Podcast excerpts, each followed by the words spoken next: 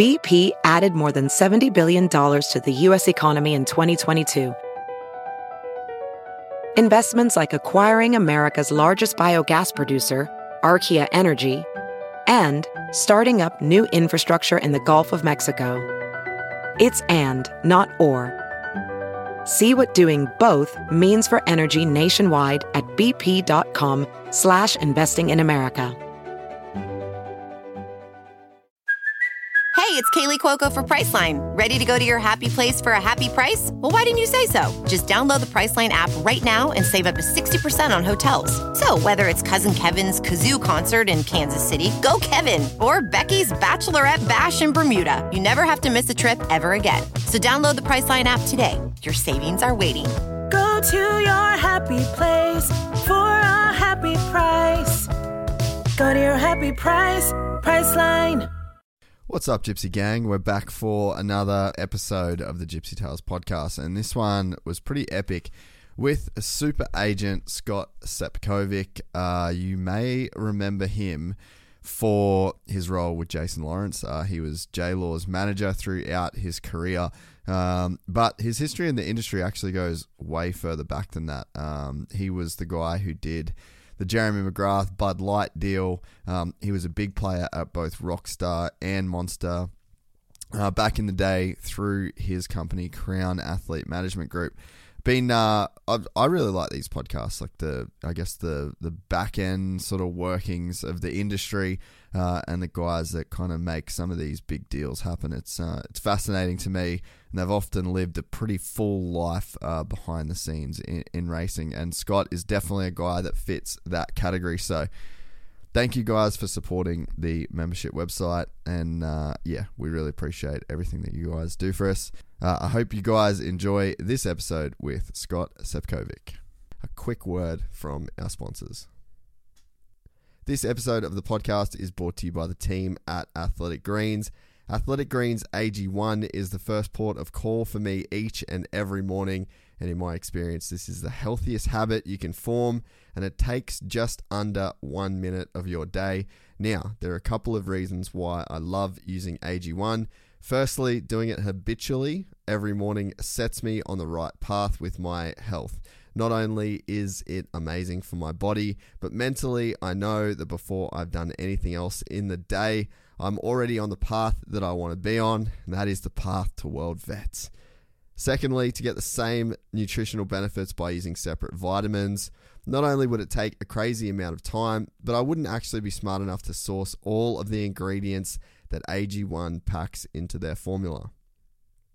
AG1 is a one scoop formula that you mix with between 8 to 12 ounces of water, and that's it, you're done. And it has been a part of millions of mornings since 2010. Since using AG1, I have noticed a massive change for the better. Uh, I'd say mostly in my digestion and overall gut health, but I can also feel it in my hair and skin as well. I feel like I just have a more consistent energy level throughout the day. But maybe the best part about working with the team at Athletic Greens is that it's also been helping out the Gypsy Gang. I've had a bunch of messages from people who've started using AG1 after listening to the show, and they all have their own stories of how it's helped them. If you're looking for an easier way to take supplements, Athletic Greens is giving you a free one year supply of vitamin D and five free travel packs with your first purchase. Go to athleticgreens.com slash gypsytales.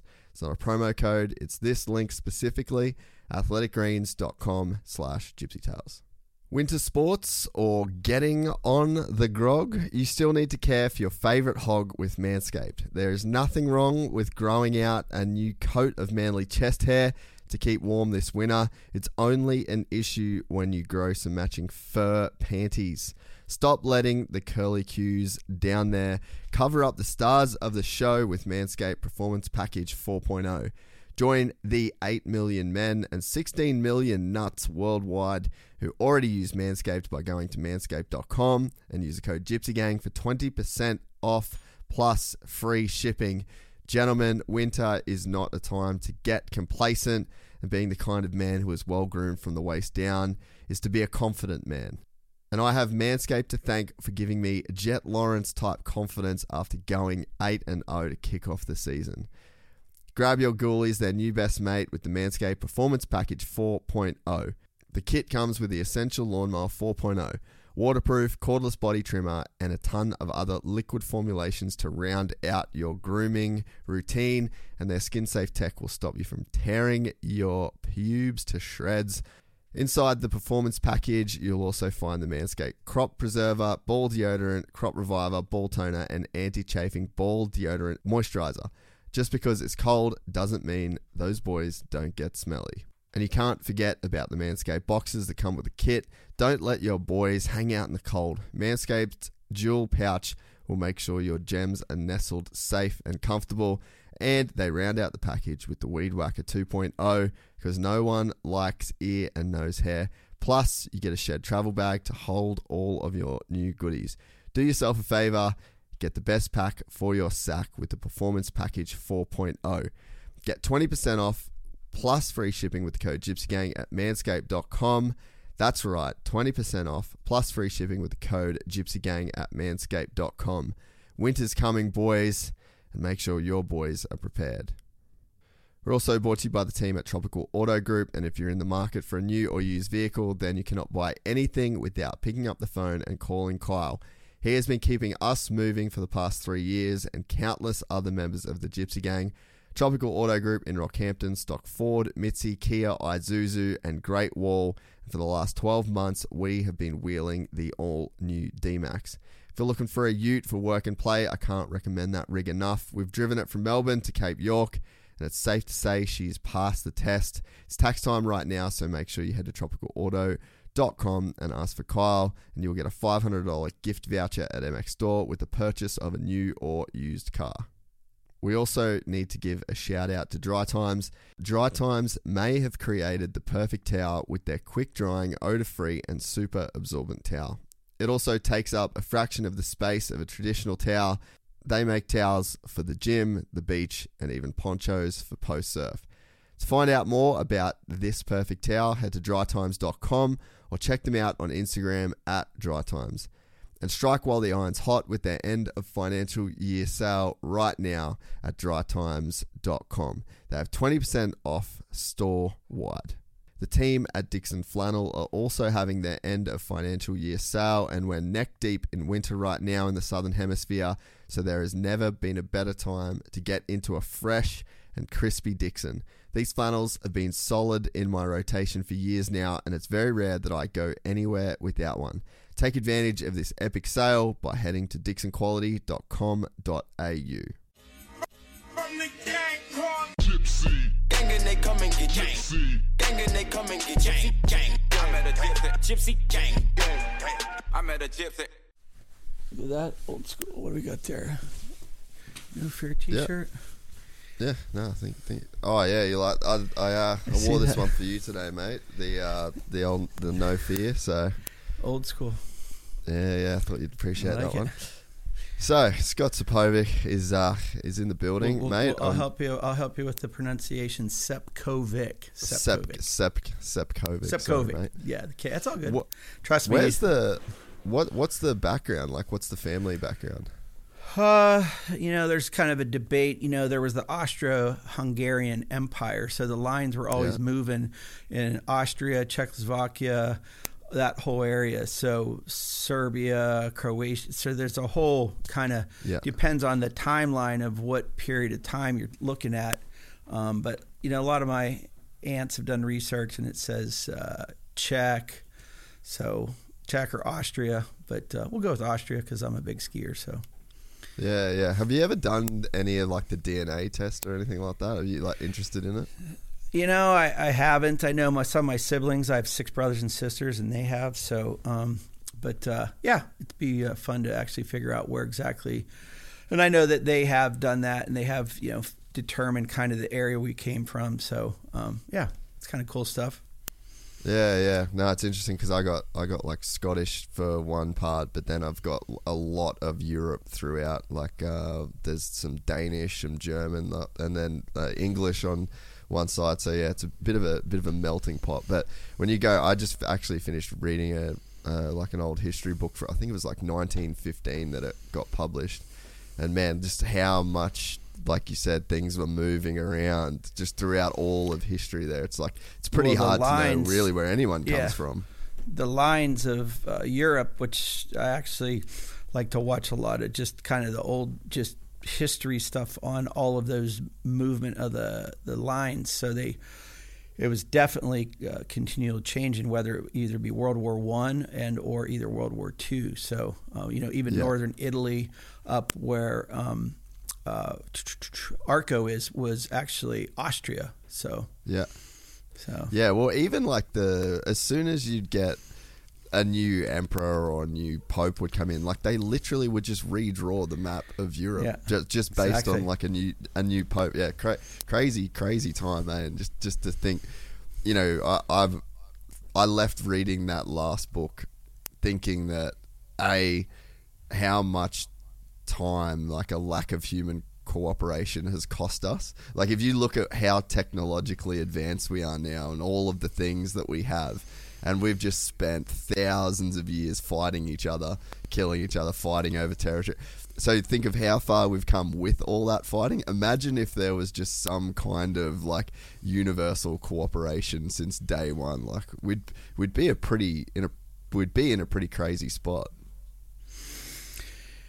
Yeah, the whole technology is definitely. Uh, I know myself, you know, being being old, um, I uh, struggle with technology, but it is amazing how, you know, even just Zoom calls, you know, how Yeah. how they move you along um, and uh, change the times.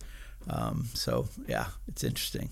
Technology is it's a good thing, but uh, I do think that you know you've also, especially with COVID, when Zoom became so popular, I think that you know there's also something missed now where people aren't going to offices as much anymore, and I think a lot of that uh, also that you know uh, interaction with your teammates and people building companies I think was important also because you saw someone else getting ahead and you're side by side with them, and there was kind of this uh, inner uh, competition within not competition, but just you know you see someone moving ahead, and I, I just think that some of that Yeah. maybe's been being lost. But oh well. yeah, there's like an energy exchange Exactly. going on in a sense. And I yeah, and I, I, I really enjoy energy of people, and you know believe that uh, as a people person, I I enjoy being with people, interacting with people, and yeah, so. And we are Yeah, social I- beings, so we need that. Yeah, definitely. And I think you, yeah, you're right. You are of an age where when you grew up, it was just analog everything. I mean, I'm I'm 35 this year, so I'm pretty much like the last generation. I mean, I don't think I got a cell phone until I was like 16 or something like that. So I had my whole childhood without a cell phone. We had one computer that was connected to the internet that like the entire household used, but it wasn't high speed internet. So I kind of was on like the tail end of growing up without technology, but you're a dude that just grew up in the fully analog world. So I mean, for you, when you start seeing all like the AI and all that sort of shit, it it must be a trip even more for I, you. I, I just turned 60, so um, yeah, so it's uh, a real. I struggle with some of my electronic devices, and you know, younger people are always like, you know, I mean, just kind of baffling, but it's really, yeah, it's difficult. I don't want to say difficult because people my age, a lot of people are very versed with uh, the technology, but uh, yeah, sometimes I struggle with it. So, but oh Yeah. well, here we are. It's the times. Yeah. So at 60 though, you're still skiing a lot. You're still riding. You're still doing Oh, yeah. doing everything. like still- still is, doing is everything. That, is that what 60 looked like in your mind when you were say 30?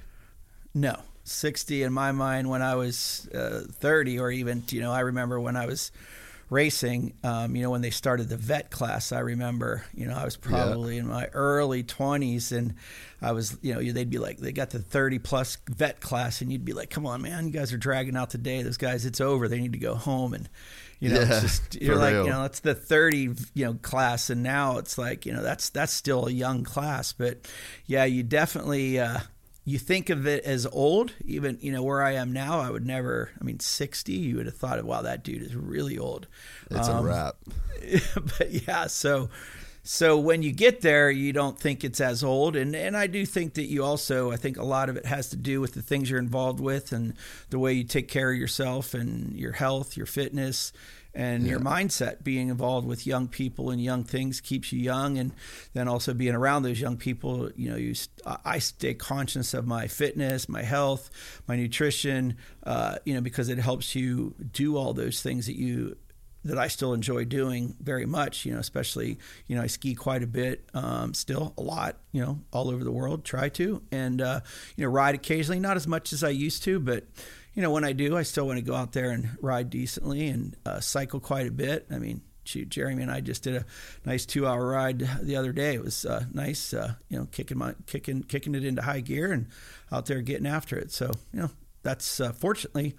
Um, if you are getting of age and you pay attention to those things and keep yourself young and like I said, nutrition, fitness, especially got to use the Arma products, which keep you young. So, Yeah, uh, yeah. and uh, give you the ability to perform at your highest level. Yeah, it's it's cool, man. It's something that I, yeah, I mean, I remember being a kid and looking at my dad when he was like at his fortieth birthday and be like, "Bro, it's over," like you know, and uh, and now being thirty five, it's like it's actually something I find myself talking a lot more with like guys that are older than me. Be like, "All right, what's the secret? You know, how do you feel? Can you still do it?" Because I mean, I've, I've I love riding more now at 35 than I ever have in my life. I'm probably, you know, maybe some of the fittest I've ever been. I'm still, you know, really trying. And I'm like, in my mind, I'm almost prepping for 60 in a sense because I think that, you know, you want to be able to get to that place where you've made some money, your kids are grown up, you know, you've kind of got a little bit of like that second freedom back. You can travel the world doing your shit. And it's like, if you don't have the, the meat suit of that's like a, able to keep up with that, then you know you're probably going to look and be pretty disappointed in yourself in a sense. Well, and and you're you're 100 percent right too. Especially as you get older and your kids get older, and then you still enjoy. You know, we got to do a lot of skiing this winter with with with my my kids and out on the mountain and still performing and out there doing your thing at a very high level is really important. And again, I will say that you know not just looking for you know plug on our products with Arma, but it is really important to pay attention to your nutrition, your fitness, and then also you know if you are using you know supplements, which you know is is is where I am currently with building Arma. Um, you know, it's it's all about using the right supplements and you know especially our product even our hydrate i mean i i drink it every day multiple times a day and then even our reload our protein first thing i wake up every morning and have i mean your body as you get older i mean your muscle a lot of deterioration of muscle it's really important to you know protein is very important and vital. I mean, within waking up, you should within 30 to 90 minutes, you know, have protein in your body to to the muscles, you know, as they deteriorate to regenerate those muscles. So, you know, and again, I'm not just uh, just you know, making a pitch, but it's it's big part of my life every day of my life, every moment of my life is you know paying attention to. Uh, all about that so that I can, as I do get older, continue to stay young and be and participate in things I love to do. I don't want to be uh, old, decrepit on the couch and uh, unable to to participate in things I love to do. Oh man, hundred percent. Was it always a focus? Like, like, was that something you always kind of had in your mind, or did you have like a come to Jesus moment at some point where you're like, "Fuck, I need to like figure this shit out"? Uh, I mean, honestly, I mean, I've been uh, always a part of. I've always paid attention somewhat. You know, there's been periods in my life Yeah. where maybe I didn't pay attention as much as others, but I've always, I guess maybe we could say vanity's a good friend of mine because, you know, paying attention to yourself. I mean, when you can't, when you're not happy with the way you you look at yourself, then you know how do you expect others to look at you and and, and, view you? So, you know, I Yeah. think that uh, checking myself of you know my fitness and then also just which obviously is going to be sure you're going to as you're more fit you're going to uh, be more appealing to yourself and to others but ultimately it's more the ability to to do what you love to do. And i think that you know it is all about health fitness and nutrition watching what you eat. I mean i've really started i mean shoot even just calorie count you know 70 calories per egg 110 to 20 calories per slice of bread. And just all those things is just paying attention to it. And uh, because it all does equal uh, a better uh, healthier life and the ability to do what we love to do.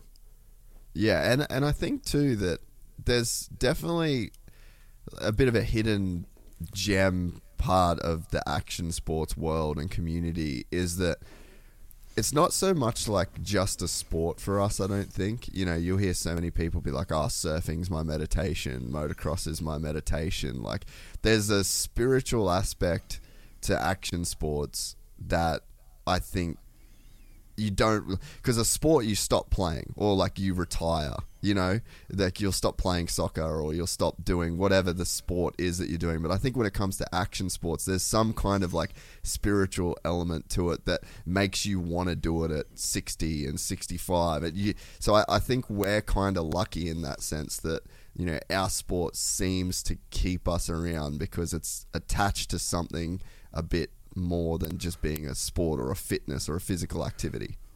Yeah, I mean it's a it's a it's a lifestyle, and it's uh, it's interesting because I was combing through some things just recently, and you know I, I actually started a surf brand in Pennsylvania in 1986, yeah, right. and you know that I, I, I ran into the uh, little catalog that I had developed back then, and it you know it was Rip Rock was the name of the brand, but it, it said you know it's a lifestyle. That was the tagline under the bottom of the of the logo and the brand, and you know the same thing with the uh, even you know when we were when I was a big part of uh, monster is you know i tagged it you know lifestyle in a can so it's yeah. all about you know it's a lifestyle all of these action sports and all these things that we love to participate in and it doesn't just end with when you do it at you know let's say the highest level it's still something whether it be motocross or skiing or surfing you know uh, unfortunately, you know, sports like football, you know, not many of those guys get to continue to play football, mm. which, you know, I did in high school as well. Love football, but it's not something you get to continue to participate in with all the action sports, whether it be skateboarding, snowboarding, surfing, moto, you know, people can continue to do that as long as as long as their their fitness and health allows them to. So so that's that's my yeah. goal is to continue to do all those things that is my life and my lifestyle. Yeah, no, it's cool. Cool to see you still living it, and it's yeah, it's something that I found myself. Like I, I guess your mentors kind of shift as you get older, you know. So like now I'm looking at guys that are that are still still doing their thing and and and still killing it, you know. Like I guess showing people that you don't have to stop um, for age, you know. Yeah, you know, I, I watched a great um, great movie a couple years ago when we were uh, COVID. Um, I actually ended up out in uh, the, our, my bus, my motorhome, which you know I've been had a motorhome for many years, but I've never even really ridden in, in the motorhome, let alone drive it. But during COVID, I was like, all right, I'm going to go hit some events. Did some GNCC, did Daytona Supercross, and uh, you know with with Arma going to those events. And one of the videos I watched, actually DVD, because some places where I didn't have good service or I wasn't plugged yeah, in or whatever, yeah. I had amazing DVD collection. I was hitting up Pilot, Flying J, and uh, Walmart for these big bins of closeout three ninety nine, five ninety nine, and I bought yeah. uh, I bought the one was uh, Unbroken with Louis Zamperini, uh, World War II, shot down in the water for forty two days, and then was picked up by the Japanese, and um, you know this gentleman. I mean, talk about you know a, a crazy you know uh, life, and then you know forgiveness to to all those people that you know imprisoned him in World War II in Japan, but watching all the outtakes in the end, this guy was 86 and they showed him still skateboarding in, in the parking lot behind the office building where he was. And he didn't die in, until his, uh, I think, mid 90s. But, you know, it was like, wow, you know, that's that's pretty amazing that, uh, you know, 86 out there skateboarding. And, and uh, but, you know, most importantly, I think the biggest thing that he was able to do was was release all that anger and hatred in the early years that you know were was pretty brutal movie. I don't know if you've ever seen it, Unbroken. It's an amazing no. movie, amazing story, uh, and uh, yeah, something that really inspired me too as well to um, incorporate into my life was you know forgiveness of of those that you know, maybe you feel did them they did you wrong, but ultimately look at maybe you did something to uh, to do to encourage that as well that outcome and and just uh, yeah, forgiveness, not revenge. One of my one of my mottos of life these days. So yeah, Yeah, I think that's super super wise words. Have Have you ever traveled to like Vietnam or any places that have kind of the U.S. was was at war with at any point? Mm, I, well, I mean, uh, over in Europe, but I've been to China. Never been to Vietnam. Never been to um, Korea. My father was a Korea War veteran in the Navy. Yeah, okay. Um, never been to either of those, but you know, have been to um, Europe in a lot of those regions and territories where you know World War II over in that side of of the pond was uh, yeah so pretty interesting to Yeah. see. I know even in, in Italy, you know, saw places before where you could see you know bullet shell marks Yeah. and ho- all that. So, but uh, yeah, Yeah, I think Grateful it's, that we live in a- interesting. Grateful we live in in, in America and that you know we uh, yeah we haven't had that here. Yeah, long I think it, it's it's really interesting when you go to those countries and you just see it's that same forgiveness that you were talking about. Like we do, uh, it's called Vietnam motorbike tours, and it's like a ten day tour across Vietnam, and you literally can ride from like the like you do thousands of kilometers on these bikes, and you go into these places where there's still like if you put a drone up, there's just bomb craters everywhere, like the ent- and I mean everywhere, like every sixty feet of either direction, there's another bomb crater, and um, and I mean, there's still people they've got no industry, no jobs, and they're literally going and they're they're pulling apart. They they're going to find unexploded mines or you know mines that have exploded and like melting down the metal to sell the metal for for resources. So that's how war torn these places were, and I've been there with Americans, and they're so fucking nice to all the like.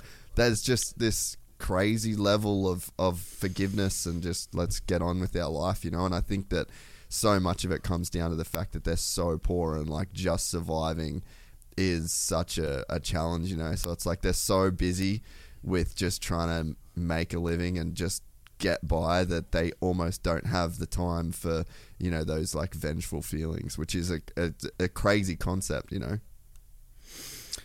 Yeah, I've, I've watched some of those, like I said, documentaries on just you know World War II, and it's interesting. They, uh, I, I was watching one and recently, and it was they were interviewing one of the uh, fighter pilots from the German side, and it was you know the Americans interviewing him, and you're like, you know, and he was an ace, and he shot down this and that, and you're like, wow, wait a minute, you know, these we're not talking about like beating them in a game.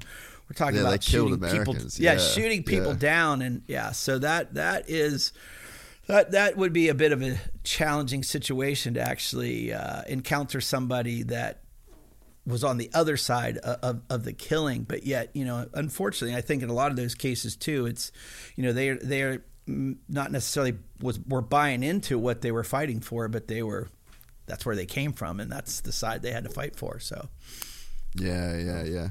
So swi- switching gears a bit, I don't, I don't know if you ever remember us meeting like years and years and years ago. I, I wasn't sure, like when you asked to come on, like where, where you're, like if you remembered us meeting or like how if there was any connection there. Well, I did. It's interesting because it uh, came up, and I looked even through my uh, DMs, and you hit me a while ago. And again, you know, not being Mr. Digital guy and always on, and there was a point where I was really into Instagramming, and then there's I became kind of like where it just like oh gosh this is a job in itself of just you know posting cool stuff and uh, when we started communicating and you said hey uh, i hit you up and then i saw one from a while ago so um, Yeah. that uh, you you would hit me up about maybe coming on but i don't remember where we where did we actually meet So we had it was so random. It was uh, I was with Ben Hargis, and we had dinner one night in Hangtown, and uh, we were all out at, at some place for dinner. And I the I actually got kicked out of the place, or they were like trying to kick me out. And they were saying that I was like drunk, and I'm like, man, I've literally had two drinks, but I think like the accent being loud, and you know we're all kind of carrying on. And you you gave me your black card and said, "Go to the, go to the waitress that's trying to kick us out, and tell her that we'll put this down for the rest of the night for for like drinks th- for the you know table and now like and leave and leave us alone." Uh, You're refreshing my memory, and I do think I uh, I think I recall maybe that dinner spot was uh, not necessarily just dinner. I don't think that. I think yeah, I think it turned into like a bar or something afterwards. But uh, I can't. I, I want to say it was maybe 2012. I, I think like that probably. I Probably was because that was- weekend. Probably was because that was the year that Jason was supposed to race for Suzuki City, so we would have been up there for that, and Ben would have been there as well. Probably had the bus up there. Yeah, so that would have been yeah, probably 2012. Wow, 11 years ago, quite quite a while Yeah, ago. yeah, wow, time yeah. time flies, but yeah, I, I yeah, that would have been the year for sure. So if Okay, Ben was yeah. there, I was there. It would have definitely been 2012, and that was the year that we had uh, sponsored Suzuki City for Jason, and then uh, Malcolm Stewart was on the team as well. Yeah, yeah, yeah, yeah. So that I think that might have been literally the only time we we'd ever met, and like I'd obviously like heard your name and all that sort of stuff, and uh, and yeah, it was just I I don't even think we really actually got to speak that much. I think you were at one end of the table, I was at the other end, you know. So it was like one of those kind of kind of deals. But I just remember you giving me the card and being like, I think you should go there with this card and see if it if it changes the outcome of this That, situation. that, that usually that usually does the trick for sure. So I think I think it did from from memory. well, uh, definitely those. Uh, yeah, there's there's been some good times with, with that card and uh, with, with with Ben as well. Ben is uh, Ben's been a been a big part of uh, a lot of things I've done over the years and always uh, stay connected and uh, good guy. Ben is. He uh, he actually is an extremely good guy. He was I was kind of um, mates with those boys a little bit like him and Ryan Penhole and, and Tracy and, and those guys. And um, yeah, they were always like Ben was just one of those guys that he was super solid. He was always around. He was always involved in really cool shit. He was a pretty cool guy to know over there at that time. Yeah, actually, I was just talking with him about two weeks ago, um, right before I just went to Nashville, Tennessee to, to launch a Johnny Cash collection sunglass with Jacques Marie Mage. Amazing sunglasses. So that was pretty cool. We Yeah, were there okay. last week for that. It was awesome. Yeah, So- right. So, so what? Uh, so what have you got going on these days? Obviously, like the Arma stuff, um, but I get the sense that you're just one of those guys that's into like a lot of different things. So I guess like lay out the landscape of uh, of what your life is like at the moment. Well, you know, there was a period where I was uh, definitely doing the the whole representing, you know, athletes, and you know that that I would say, you know, definitely. Uh, Jason, I'd say, used up all my brain power and uh, Yeah, it took the to, to deal with the bandwidth to to to deal with that. But no, that was that was a good that was good times and, and good memories. But mostly is you know building brands. You know, I really Yeah. enjoyed, especially when you know when Monster. You know, that was that shifted from where it originally began when you know spy when we took spy public and then i left there you know i started crown amg crown athlete management group which uh, you know not only was it to represent athletes but then it was also you know a marketing agency that we then you know monster was when i left spy you know and we were doing a hansen's energy program i then you know pushed them to say, hey, you know, guys, I mean, Monster, uh, let's let's use what we were doing with Hansen's Energy to apply that to Monster. So that started the, the really engaging the marketing side, which I continue to do the marketing relationship with Spy as well. But ultimately, you know, then you know, athletes, tons of athletes, tons of deals and athletes and representation. But you know, when that kind of all came to an end, you know, when my relationship changed with Monster, and then uh, started looking at you know I really enjoyed the the building brand part of things, and that's kind of what I always really wanted to do as well. When I even starting a surf brand in Pennsylvania in 1986, you know I look at brands as a persona, and you know Yeah. my nickname being my nickname being Hollywood. I mean I'm a poor kid from Connellsville, Pennsylvania, that's a hillbilly, and but yet you know my nickname became Hollywood, which you know I believe Tim Cotter's the one that gave me that when I was racing at High Point in Steel City as a kid, and you know they'd say Yeah. let's go down and talk to Hollywood. I'm like, well that's a lot cooler than Scott from Connellsville, Pennsylvania. So, you know, then I realized that then you know uh, the persona of maybe what you represent is also what a brand is as well. It's a it's it's you know it's lifestyle in a can. Well, it's a you know Monster Energy drink in a can, but yet you know that persona was oh it's, it represents a lifestyle, and you know I really enjoy that you know creating something that then is it's it's not just a product or a brand it represents something and it represents this what we were Yeah. talking about earlier is a lifestyle who you are and then it's you know then what you want to be involved in. And to me those brands also uh, when you exude that lifestyle and things that you're a part of people will gravitate towards being a part of it because you also are authentic with what they do in Yeah. their life and with their lifestyle. So, so brands is where I've really focused, and Arma been, has been a big, big one uh, for me. It's been you know quite a quite a few changes over the years of what original inception was, but um, you know it's been a something that I've been very passionate about. You know, I love the brand, I love the branding, love the logo, love the look, Yeah. and you know, I've been very fortunate to uh, you know get Jeremy uh, McGrath involved with me uh, in the in the beginning of where we are now with the supplements.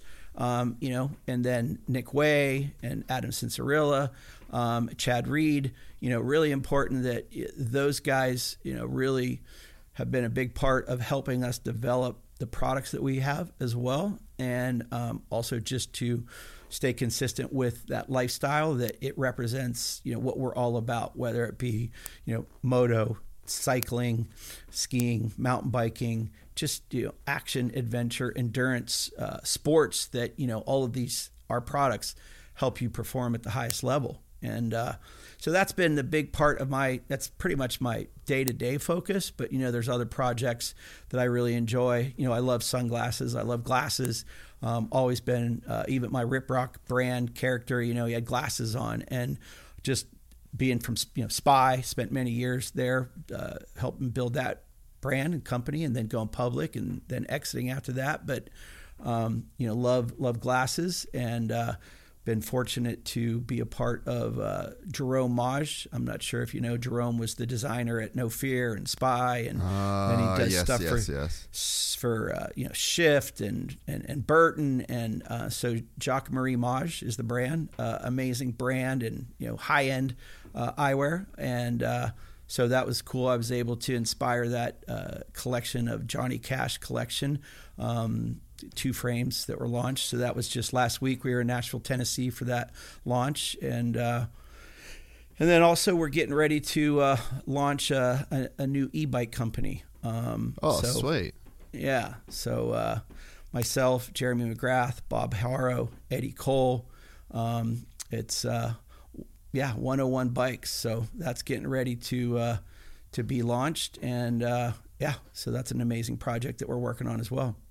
That's awesome. Yeah, okay. Well, maybe we'll spend a bit of time breaking down each of those uh, Okay. lanes, I guess. Uh, Yeah, and I don't. funny- And I, I guess I'll Oh, sorry. inject here is like you tell me I'm not Mister. It's funny. This is only the second podcast that I've done.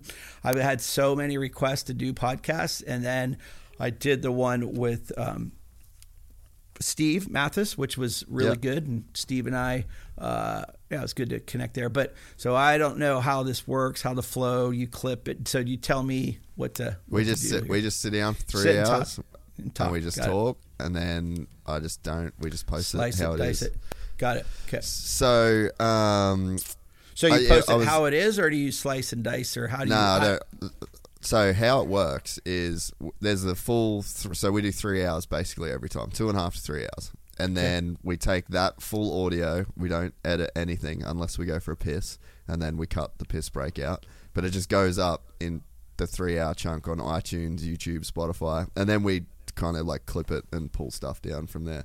But yeah, Okay. so it's just pretty much pretty much just a start to finish, top to bottom conversation. I never really have any questions prepared or anything, so just kind of conversational style. I didn't didn't expect to be talking about borders in Europe, you know. So I think I Well, like I just- uh, I like the flow, you know. Like when it, when you don't have a plan, you can go to interesting places where we've already been so far, you know.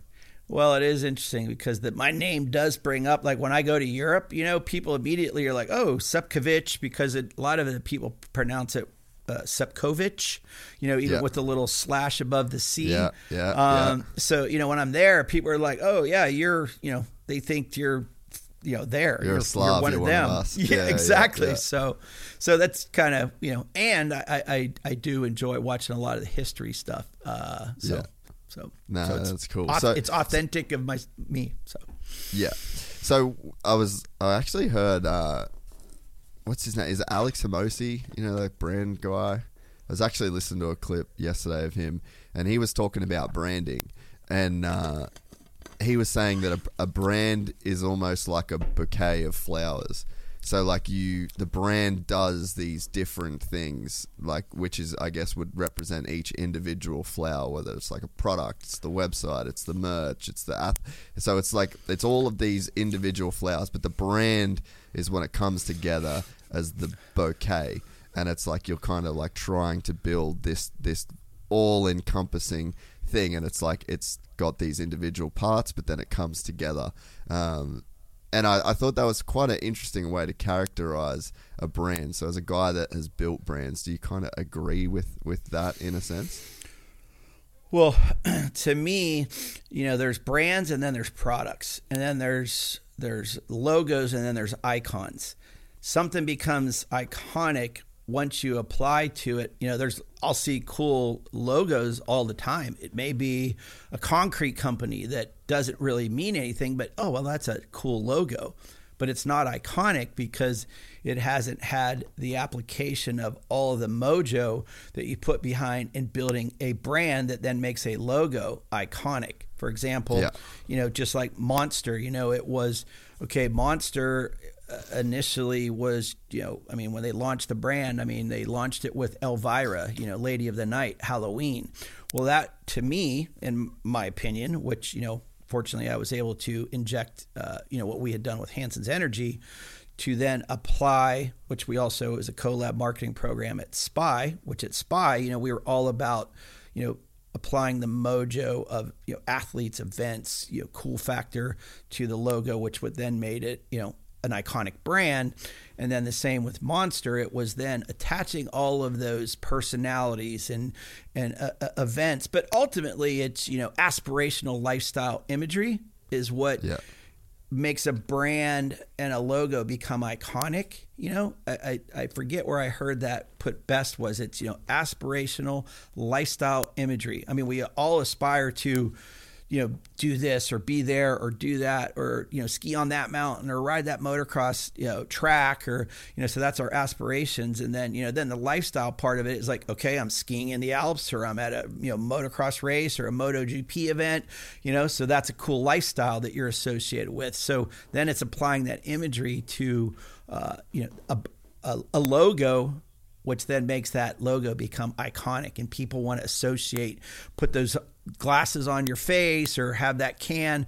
You know my analogy always used to be even when we were when we when i was a big part of uh, monster was you know that can represented this lifestyle that when a guy's having a hardworking day and he pops into a AMPM or 7-Eleven and he grabs that can and he opens it up, it's all that imagery that he sees on television, whether it was you know X Games with snowboarders or surfers or Monster Girls or you know one of the athletes on the podium with that can. It's you know you know that it's just that refreshing drink ties him to all of that that aspiration. So so that's it's, it's it's almost like a uniform in a sense you know like you're putting on the uniform by holding that can Hundred percent, and you know uniforms. I mean, you know, think about it. You know, male vanity. I mean, we're all about a uniform. I mean, think about. I don't know when you started playing sports, but I know myself. At you know, playing you know, Pop Warner football. I mean, on uniform day. I mean, me and my buddies. I mean, we we had to walk to uh, the football practice, which was probably four or five miles from our little neighborhood in Connellsville, Pennsylvania, and go get our uniforms that day. But I mean, the, the walk was worth it because we were going to get our uniforms, and and then you know whether it became whether it was your your football uniform, but then then it was now look at your your motocross gear, which you know it's I mean, come on, we're all about you know the right gear, the helmet, paint job, 100% that whole thing is and, and for myself you know that was a big part of you know which I, I think gave me my the hollywood nickname was you know my helmet scheme you know the stickers placements and paint jobs weren't as weren't as uh, uh, uh, significant uh, as they can be now the helmet paint jobs uh, back in the you know late 70s early 80s but it still was all about the helmet the gear the sticker placement everything just being perfect. So i do think that yeah all of that is very uh, and again, that to me is, you know, just like you said, that bou- that bouquet is the same as all those things that I'm describing there creates that you know all those pieces the petals of the the flowers or the flowers in the bouquet creates that image of you know the end result then of who you are especially when you're sitting there on the starting line thinking you're looking pretty badass and ready to go. Because when you looks Yeah. good you feels good so. Yeah, yeah, yeah, and I, and I think that there's an element of being able to, I guess, describe your own style. There's like a visual what you you can visually represent how you feel or who you think you are, like by dressing a certain way or having a certain like graphic scheme on your bike or you know a certain brand that you're associated with like I think that there's definitely something in that too. Like you can signal to other people, this is who I am. And I mean, let's say with Arma, it's like if you're drinking out of an Arma bottle, then it's like it's obvious that okay, this guy takes his health seriously. This guy probably trains. This guy probably has an active lifestyle. Like there's all of these subtle signals that we're giving out when we are, you know, with a brand. Like I, I don't drink Monster. Like I, I'm not a Monster kind of guy. You know, I'm a Red Bull kind of guy. Like there's a pretty clear line in the sand of who would drink what or who you would expect to see drinking what in a sense too you know so i think that that's also part of the like branding is probably more two way than what we actually think it is in a sense you know like your your clientele also has a bit of a say in what your brand is Well, and I, I, I again, you know, the uh, the the past with you know Monster was a big part of the image of the brand was the apparel, and then who wore the apparel and the T-shirts, and uh, it it is exactly what you said. Is somebody's wear back, especially in the beginnings of Monster. If somebody you saw wearing a T-shirt or sweatshirt, you knew they were attached to action sports in some way because it wasn't readily available everywhere. So that immediately, like you said, it's either a flag or you know a club that you're involved in. So it spoke volume to who you were and what you do, and oh, that person must either moto, skate, surf, snow. So I do think that a brand does give you uh, an idea of who the person is, whether they're wearing, you know, high end sunglasses, you know, oh, that person really uh, appreciates quality things, whether Yes, it's a yeah. watch, it's a watch, or it's, you know, just all of those things. Uh, think about it. There's none of it that we really need. A t shirt on your back and a pair of pants Yeah. to cover yourself is probably really all we need. But there's thought put into what it is that you're going to wear and represent who you are and how you want to be perceived to people is by the dressing you put on the again it's just like a liquid in a can. It's like well it's just liquid in a can. And then you skin it with a with a Yeah. brand that speaks all that aspirational lifestyle imagery. Okay that defines what it is who it is. It's it's so Yeah. so absolutely all those things are as much as they are applied to brands they're applied to us. And that's why I look at us ourselves and even myself like I said when you know I created uh, my company Rip Rip Rock back in the 80s and then even my nickname came about it's like okay so here's something now I can you know uh, develop as a persona which is who I am you know so Yeah.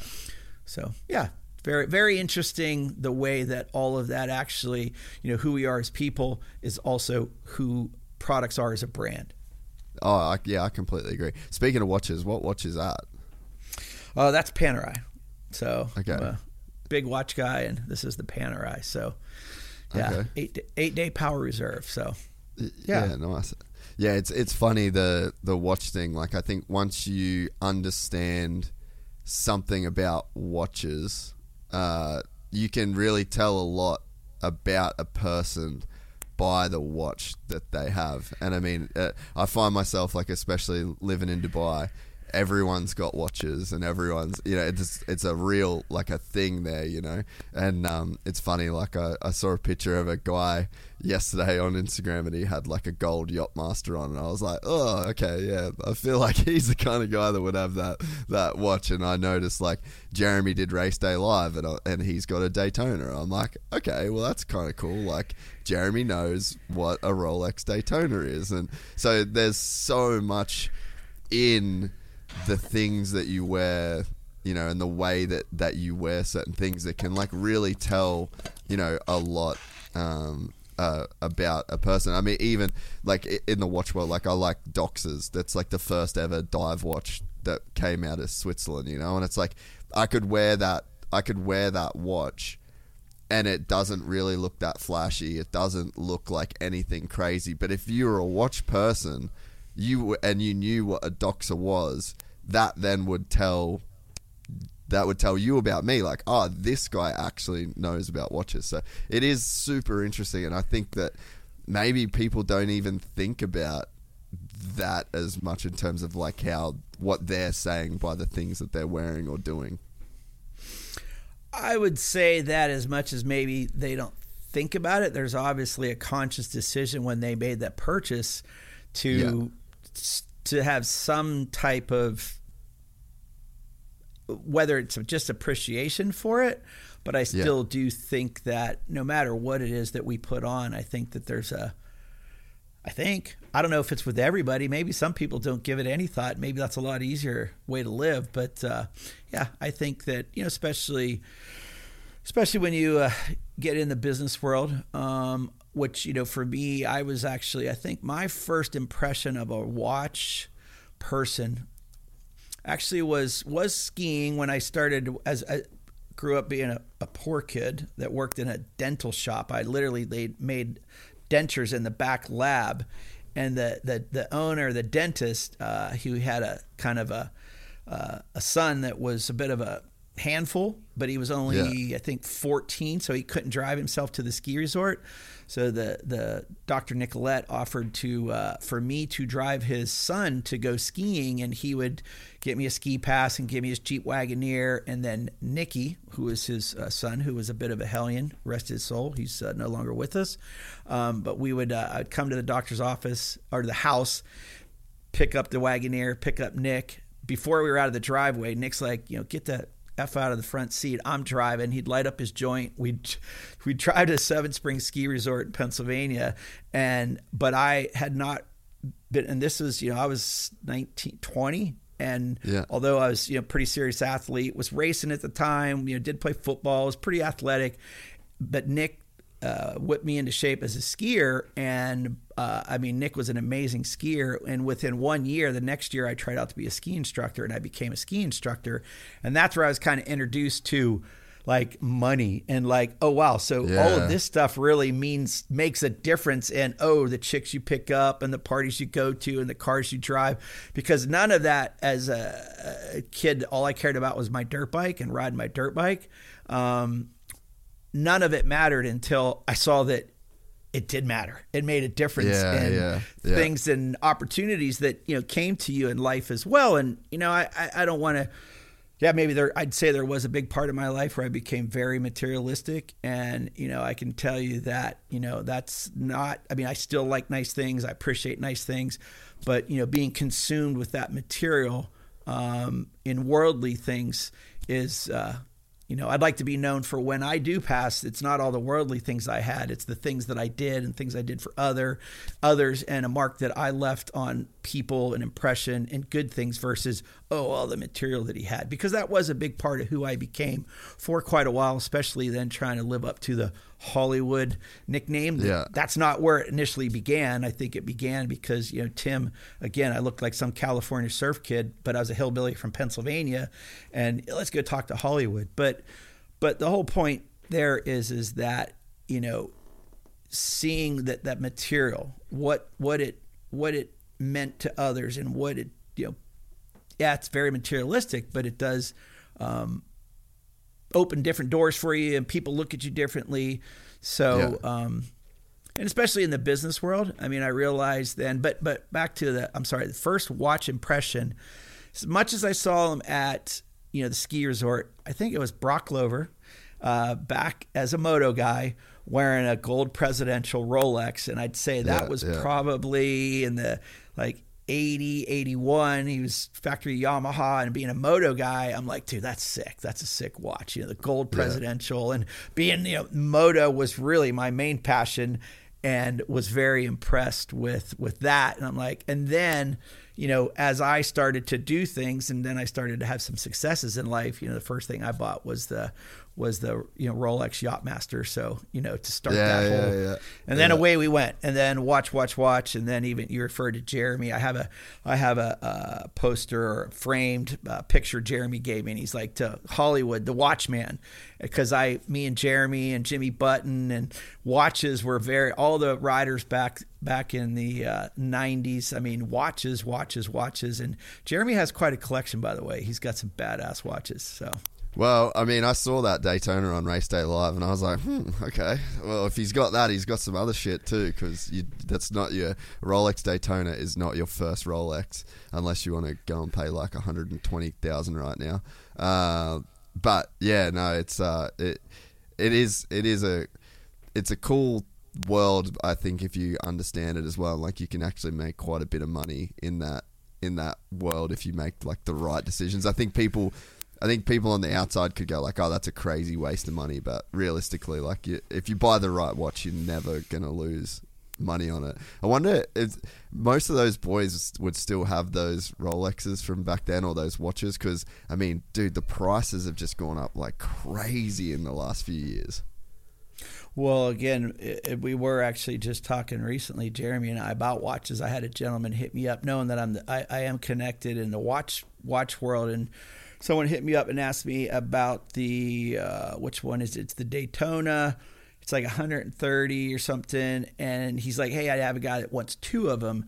And then I actually hit Jeremy up, but uh, Jeremy doesn't have any interest in getting rid of. Uh, you know, they're like you said, they're great pieces and they're Yeah. kind of timeless, but he definitely has some other badass uh, badass uh, uh, Rolexes and, and watches. But you know, it's interesting because I think there's a period in your life where, for me, it, I, I do enjoy and still appreciate a nice nice things. But you know, uh, there was a period where I was like, okay, I have this, but no, now I need that. Oh, now I have that. Now I need that. I need this. I need this. I need this. So, you know, younger people will ask me, uh, or people that are maybe starting to realize some success, they're like, "What advice can you give me?" And uh, my biggest piece of advice is, you don't need. It's always that thing that you think is the thing that's really going to fulfill you. And I'd say I really chased that for quite a while.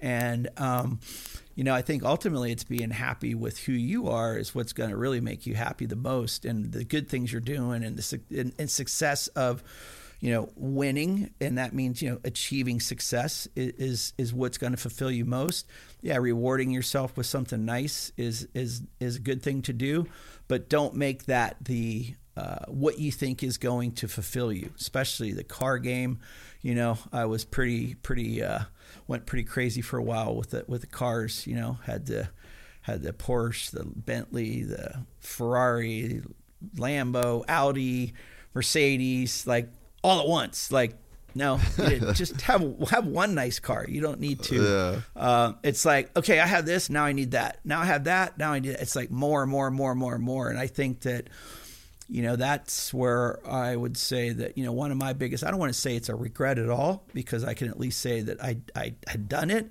but my biggest piece of advice to someone would be is you don't need that to, to, to fulfill uh, your happiness you know and uh, chasing chasing chasing is uh, uh, is is not something I highly recommend. I highly recommend chasing happiness within yourself. So Yeah, yeah. It's um it's a it's a hard lesson to learn though and I think especially um like I didn't grow up with with much money and I I feel like a lot of the trauma I had in my life came as a result of knowing I didn't like of knowing we were poor in a sense, you know.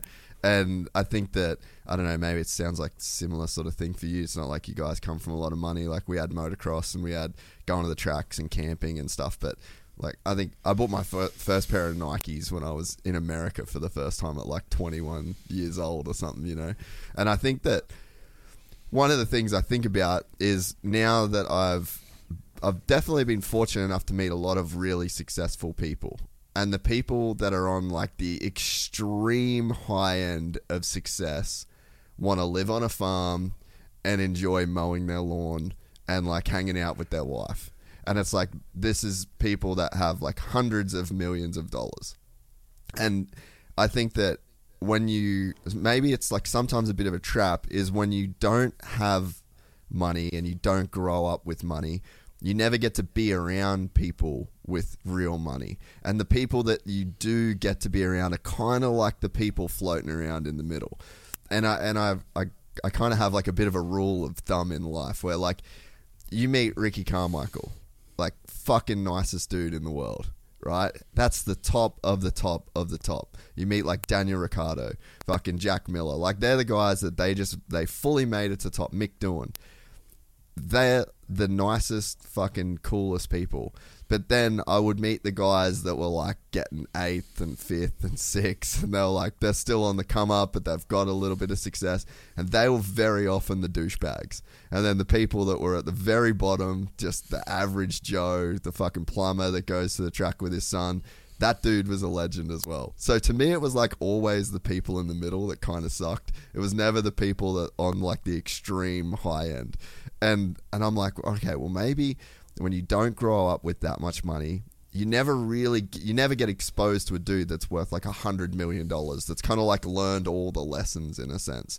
So you kind of your idea of wealth or the people that you get to be around that have money are the guys that they've in the middle. They're chasing and chasing and chasing, and they you only know they're rich because they they show everyone that they're rich because they got cars and they got whatever.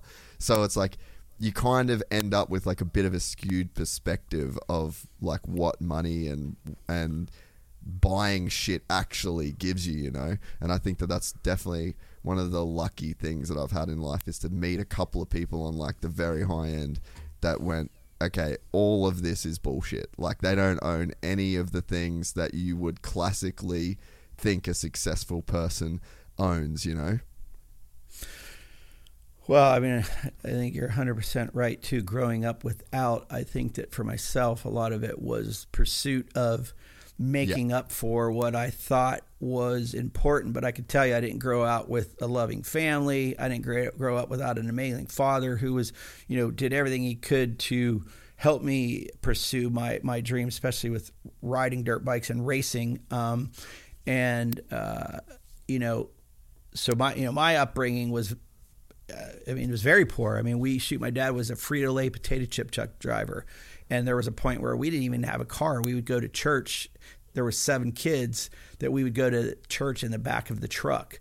So I mean, like you know, and I'm not crying the uh, you know poor me story, which I could tell you that my upbringing was amazing. I mean, I didn't even know Yeah. what rich or poor was because I was so rich with happiness and love and good family and you know uh, playing in my neighborhood with my buddies. I mean, it was football, baseball, basketball. I mean, you know, hiking the street. It was like uh, the a river run, not a river runs through it, but um, stand by me lifestyle, hiking Yeah. the stream with all my buddies, camping up in the field and sled riding in the winter with a campfire. And it was just you didn't even know that.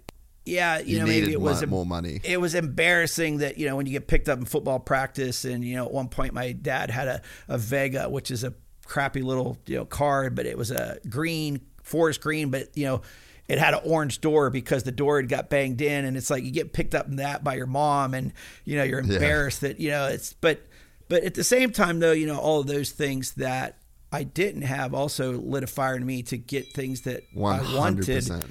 Yeah. and you know, I didn't. My parents couldn't afford to buy me a dirt bike, and at 13, I mowed mowed lawns, shoveled snow, Mm-hmm. uh, was a janitor after football practice for two hours, and then I'd come home and take papers, and saved up enough money to buy a, a dirt bike in 1997. Uh, 1977 was a Maico 250. That was a big mistake. At 13, I should have bought the the other bike the guy had was a RM 125, but I liked that red. Maico German. I'm like, oh, German quality, and that, that my buddies ended up calling me Mako Braco because that thing broke all the time. But but the but the point is is that you know the value of working my butt off to to to earn the money to buy that which then the other half of the money, I, I think I made thirteen hundred dollars. Say at thirteen hundred dollars, I bought the bike for seven hundred, and the rest of the money I ended up spending over the next year. Every time it broke, fixing it, fixing it, and then my dad actually helped me get a loan.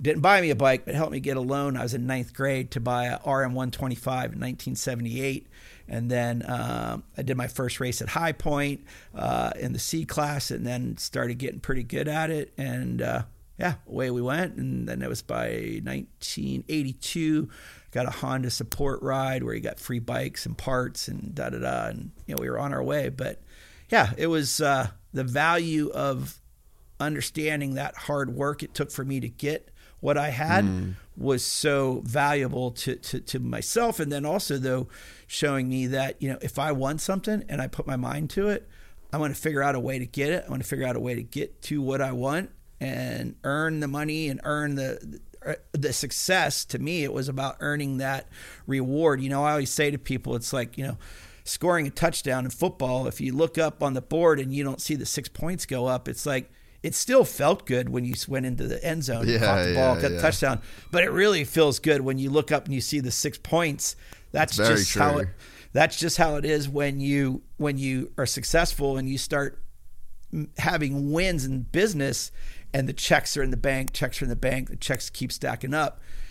The thing that I say is, is it's then you know what do you do with that success is where yeah. you know I would say for myself you know that I I would choose different ways to uh, enjoy that success and not completely but you know just just be prepared that you know hey something can always change and i'm not being a pessimistic person because i'm not i'm the eternal optimist but you know yeah. just be just be you don't yeah you don't need to get everything and all of it at once and just just just be easy take your time enjoy success and be happy find happiness yeah, yeah, and I and I think, man, it's such it's so, so relatable. Like everything you said is extremely relatable to, I guess, my life, and and yeah, I think that it's like a pendulum swing. You know, like without the without the upbringing that you had, and you know, because I think for me it was like I never thought about it at all until I went to school, and then as soon as you go to school, and then you see what other people have, and then other people tell you what you don't have then I think that that's when it like starts to kind of like get into your mind a little bit, you know. And it's like so you're on this side, and then you're like, all right, I'm gonna overcompensate. I'm I was a kid like the first day I could legally have a job, I had a job and was you know mowing lawns, washing cars, like the whole, and it was all into like this overcompensation kind of you know mode that you sort of go into and um, and yeah, I think I mean when I, when I met you was probably in that overcompensation phase too. You know, like you were. Oh, that, that was probably around the time where you were at your wildest in that respect. Yeah, and I would say that you know, again, I, I don't want to say the regrets. It's just it's just learning. Uh, you know what the you know like I, t- I tell people is is you know people say well you know they say money can buy you happiness. And you know they say well that's what people that don't have it say. But yeah, you know yeah. so my my whole view on on success and money is it definitely can't buy you happiness but it can it gives you the ability to have freedom and you can make yeah. choices. And then it's a matter of what choices do you make? Do you make yes. good decisions? Do you make good choices? Do you make foolish choices and i would say unfortunately for myself you know there's definitely been some I wouldn't say foolish, but definitely wasteful choices. How about that? We'll go with wasteful choices where you could have you could definitely have uh, done better things with those choices financially, or you could uh, have you know give yourself more freedom uh, for a longer period of time to make to to to to make to give you that freedom. It's the choice you yeah. make that gives you freedom. So yeah. Yeah. Yeah. And I'm not a therapist, say, by the way. I'm not trying to, I'm just yeah. myself, you know, I talk to myself every day and I, you know, and I, uh, you know, I do, uh, you know, talk to the man above that I, you know, my relationship there that I, I mean, I try to be, I'm not a, I'm not like, you know, I'm not preaching to people, but I, I do try to within myself be a better person every day and, and, and, and try to treat others as I'd like to have them treat me. Yeah, yeah, and I think it's funny. There's a there's a saying that yeah, like money can't buy you happiness, but money can solve your money problems. And I think that that's probably like the the first step people should try and make is like, all right, let's get enough money to solve my money problems. And then I think you put it a really great way. Then it's like it gives you the freedom to then make choices, but it just doesn't guarantee you that you're going to make the right choices. And I think then to to touch on what you said about you know you don't want to like preach. You're trying to just live a better life every day. I honestly think that's the move. like I I think that most people don't want to listen when you bring preach. You know, like how many people will come to you with a problem and they're like tell you their problem, problem, problem, and you've got a solution, and you're like, okay, cool. Well, you should just do this, and then they they don't want. That's not what people want. Like people don't want to be coached. People don't want to be told. The a rare rare people do, but I think that the the biggest impact that that you can make in another person's life is by living your life in a certain way, and it's almost like leading by example is almost the only way that you can lead. So my father just passed away. It'll be three years uh, in July at 83, and you know he was a very uh, godly man, and but he wasn't always. You know, my brother passed away when he was six. I was four of leukemia. Kind of brought my dad. Uh, you know, he didn't think anything could beat him in life, and it brought him to become a different person and create a relationship with uh, with God. And when he just passed away, he gave me one of his Bibles. And even this morning, I was reading, you know, reading it and just reading some of the stuff. And even on the back, he has inscribed on it, you know, be a good example to other men or be a good example to others. And, you know, to me is, and again, by no means am I. I'm not at all. I mean, I'm, a, I'm, a, I'm not a perfect person. I do things that you know some would say, "Oh, that's not." I'm not at all saying that I'm some you know preaching God person, uh, which you know I have a relationship with God. But the point is, is for myself is you know if is try to lead by example, especially what I'd like to, how I'd like to be is again how I want others to treat me. I'm going to treat others in a kind way. Even my mom a couple weeks ago, I was on the phone with her. She's 86 and she's, you know, as I'm hanging up, she still lives in Pennsylvania. All my siblings do. And she says to me, she's like, honey, always do the right thing and be kind to others. You know, and it's like, it doesn't cost you anything to be kind. Yeah, it doesn't yeah, cost you yeah. anything to be nice. So I try to try to incorporate that into my daily life. So yeah. Was there was there a uh, your mum sounds like a G by the way. Um, was there a awesome. Like was- a biggest. She was my biggest fan. When I when I when I sucked racing, where did I pull off the track and go right to? My mom. oh, Straight honey, mom. you, you you looked amazing. You were great. And I'd get to my dad to be like, "We're done. We're oh, this. We're done with this. You're you're not serious." like, you know? But my mom would be like, "Oh, you looked amazing." You know, so- Uh, that's unreal. So, Yeah. what did you have? Like, is there any kind of noticeable turning point or shift where this became like your main focus? Because there's Hmm. the this one person that you were saying like probably made some foolish choices, probably cared about the wrong things, and then you know sitting here today is this person. Like, is there a clear line in the sand? Is there like a point that happened, or is it just like a gradual shift that you make as you get older and accumulate more knowledge? Well, I would definitely say that it was the experiences along the way, um, especially when you're flying high and you know there's nothing in the world that seems like you know. I mean, shoot, you can't buy, you can buy anything you want, you can do anything you want, you can this, you can that, and then you know something unexpected changes all that, and you know that's kind of an eye opener. But you know, I would really say. Um,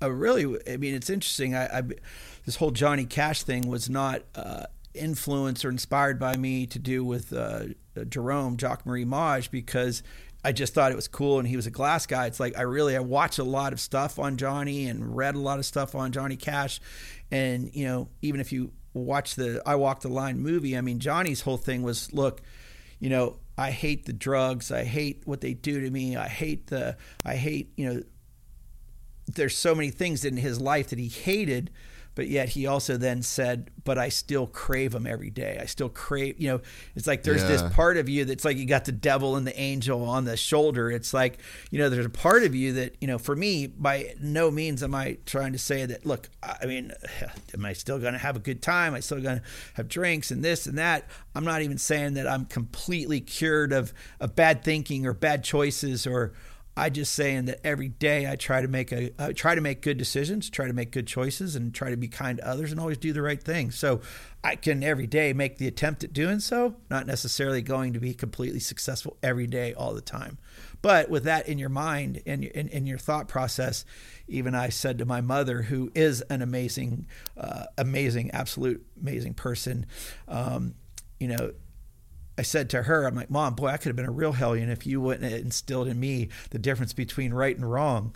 And, Mm. you know, knowing that uh, difference and, you know, having a great upbringing and a, a very good uh, moral, uh, moral compass around you really does uh, make you think about choices you're making, bad ones, good ones, when you're making them. Is this the right thing? Is the wrong thing? But again, not always uh, a guarantee that you're going to make. I'm going to make the right choice and or decision. But I every every day remind myself to try to do so. Not try, Yeah. do so, and then we'll see how the end of the day comes. Did we win or lose? So Yeah, man, Johnny Cash is a is such a cool story. I mean, when he was like down and out playing, you know, these shows to 30, 40 people in, you know, kind of around California, meets Rick Rubin, does the uh, the Nine Inch Nails cover, and it's just completely revitalizes the dude's life in his in his 60s and he, then he goes on to make what like another nine albums or something of just like incredible music and you it's i mean that's kind of like the fucked up thing too though right is like what made that guy so special was like you could like he sung it was hurt i'm pretty sure was the name Yep, of the nine inch nails yep, yeah yep. and, and it's Rick Rubin. like, you're accurate there. And you and you you hear hurt like you hear the pain like he and if he didn't go through the hurt then he couldn't have sung hurt in that way you know Yeah, I mean, he really poured that out. I mean, that was that was all real, um, you know, and that's what's interesting. I mean, I again, I, I love watching documentaries, and there's there's a good one. It's uh, Man in Black. Is uh, you can I think you watch that Yeah. on demand on demand, and then there's another one, Johnny Cash Redemption. That's another good one. But you watch those, and it really it's it's it's a, a great enlightening story uh, of of his life and and again, it's you know my my uh, uh, reason that I'm so intrigued with him is because when you watch that, I think you know you'll see a lot of personalities that even you know you you know and Ben and hanging out with me at Hangtown, and probably I'm sure we were talking about some you know some some some doing going out to this party or that party or this club Some or that club shit. that that adult Yeah. club and you know when you watch who he was as a person and you're like wow you know again you know you have the light and the dark and the good and the bad and the and the so there's a lot that I uh, relate to, and especially you know he even when he did all of his prison tour stuff, uh, Folsom County Prison and San Quentin, which actually uh, one of the Yeah. one of the frames from uh, Jacques Marie Mage JMM is the Quentin, um, which uh, and then the other one is the Cash, which Johnny was wearing when he was we- uh, arrested in uh, down in El Paso uh, Yeah. when he was in Juarez, Mexico, when he got popped with about 1,100 pills on him. So, but again, it just you're like, okay, this guy, you know, you can relate to because he made bad choices, good choices, huge successes, back to failures, up to success, good, bad. So, you know, it's it's it's kind of that it's it's it's it's something I can relate to, and at the same yeah. time, and especially with upbringing, he grew up in a very uh, religious Christian home, and the same for me. But uh, yeah, it's uh, Yeah, it's it's all cool. it's all about life. Yeah, yeah, and I think he's such a cool representation of how long life is.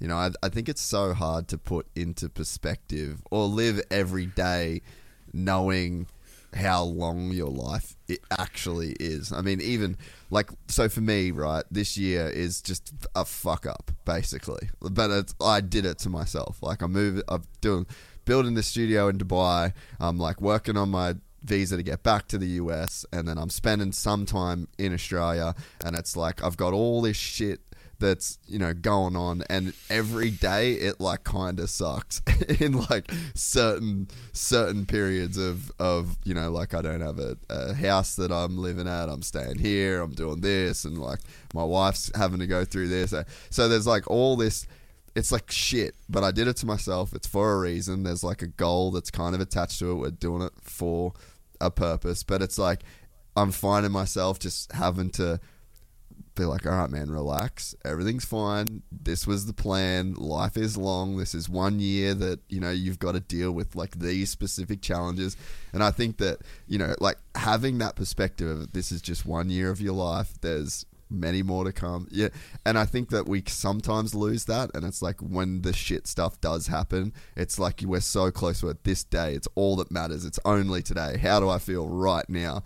And I think, you know, you look at a guy like Johnny Cash that's goes the the highs and the lows and has this unbelievably long career and, you know, success over extended period of time. Like there's just so much value in playing the long game. Well, the interesting thing there, though, is is unfortunately he didn't have a very long life. Well, he died at Yeah. seventy. He died at seventy one, and when I watched that, you know, even when I watch all these documentaries and see how his health towards the end was really failing, that's where I remind myself of how important Yeah. it is to nutrition, fitness, uh, you know, and, and of course, I'm sure he was involved in youthful things. I mean, shoot, I mean, sitting around the table with U2 and the Clash and Rick Rubin and, you know, all these other people that, you know, the Clash, I'm a huge, you know, Joe Strummer Yeah. fan.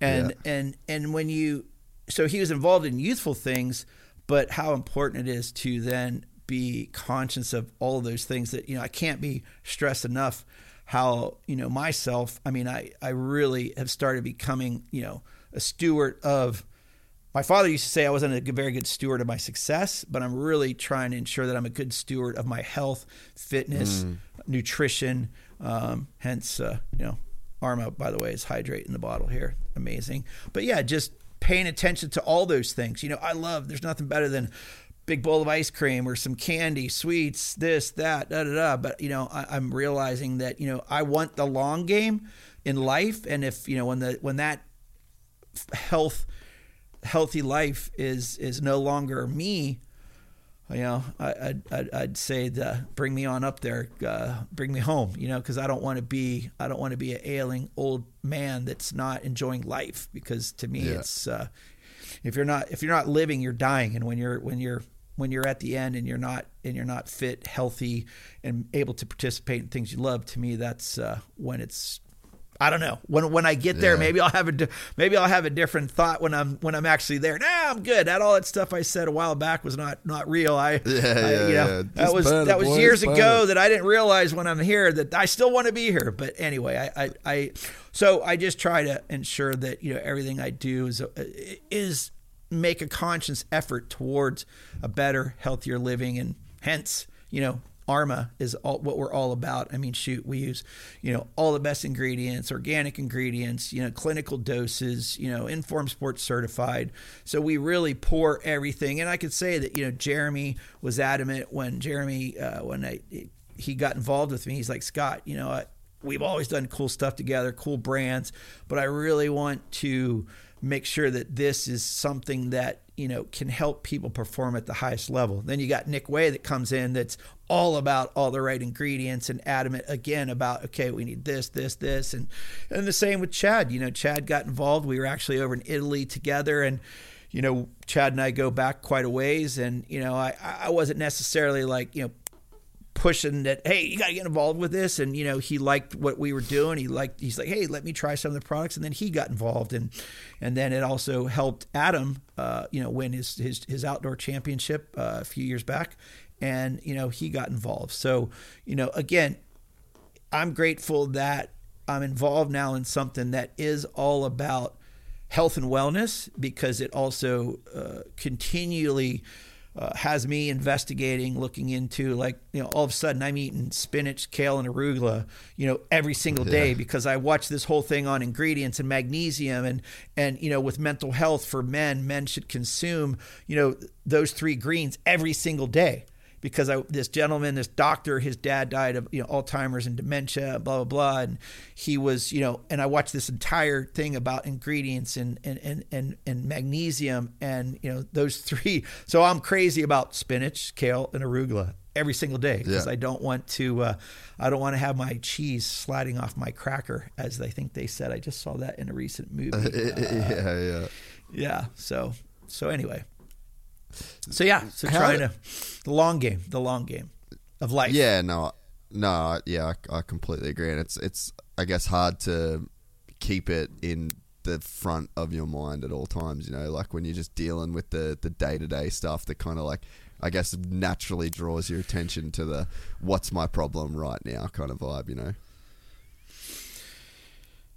Yeah, you know, and then what you think are problems or what we think are problems. And, um, you know, I'm fortunate and blessed enough to live in, in, in Carlsbad, you know, uh, on a four season, there's two four seasons to my left, Park Hyatt behind me. So my whole neighborhood is, you know, the Aviara Golf Course. You have La Costa Resort and Spa. So it's golf, golf. You know, you have the beach, then you have the lagoon. And it's like, I should every day. It's like, wow, would you ever? I was on the phone with a great friend of mine, Tim Swart. He's now the marketing director at K2, and we have great conversations. And you know, yeah, I'll maybe start talking about things that are problems. And he's like, Scott, did you ever think when you're that kid that lived in Connellsville, Pennsylvania, that by the way, I didn't even have a dirt bike? My neighborhood buddies, their parents were able to buy them a dirt bike. But I would build bicycles and I would, you know, we'd go up in the field and we'd build these little dirt tracks and jumps and da da da.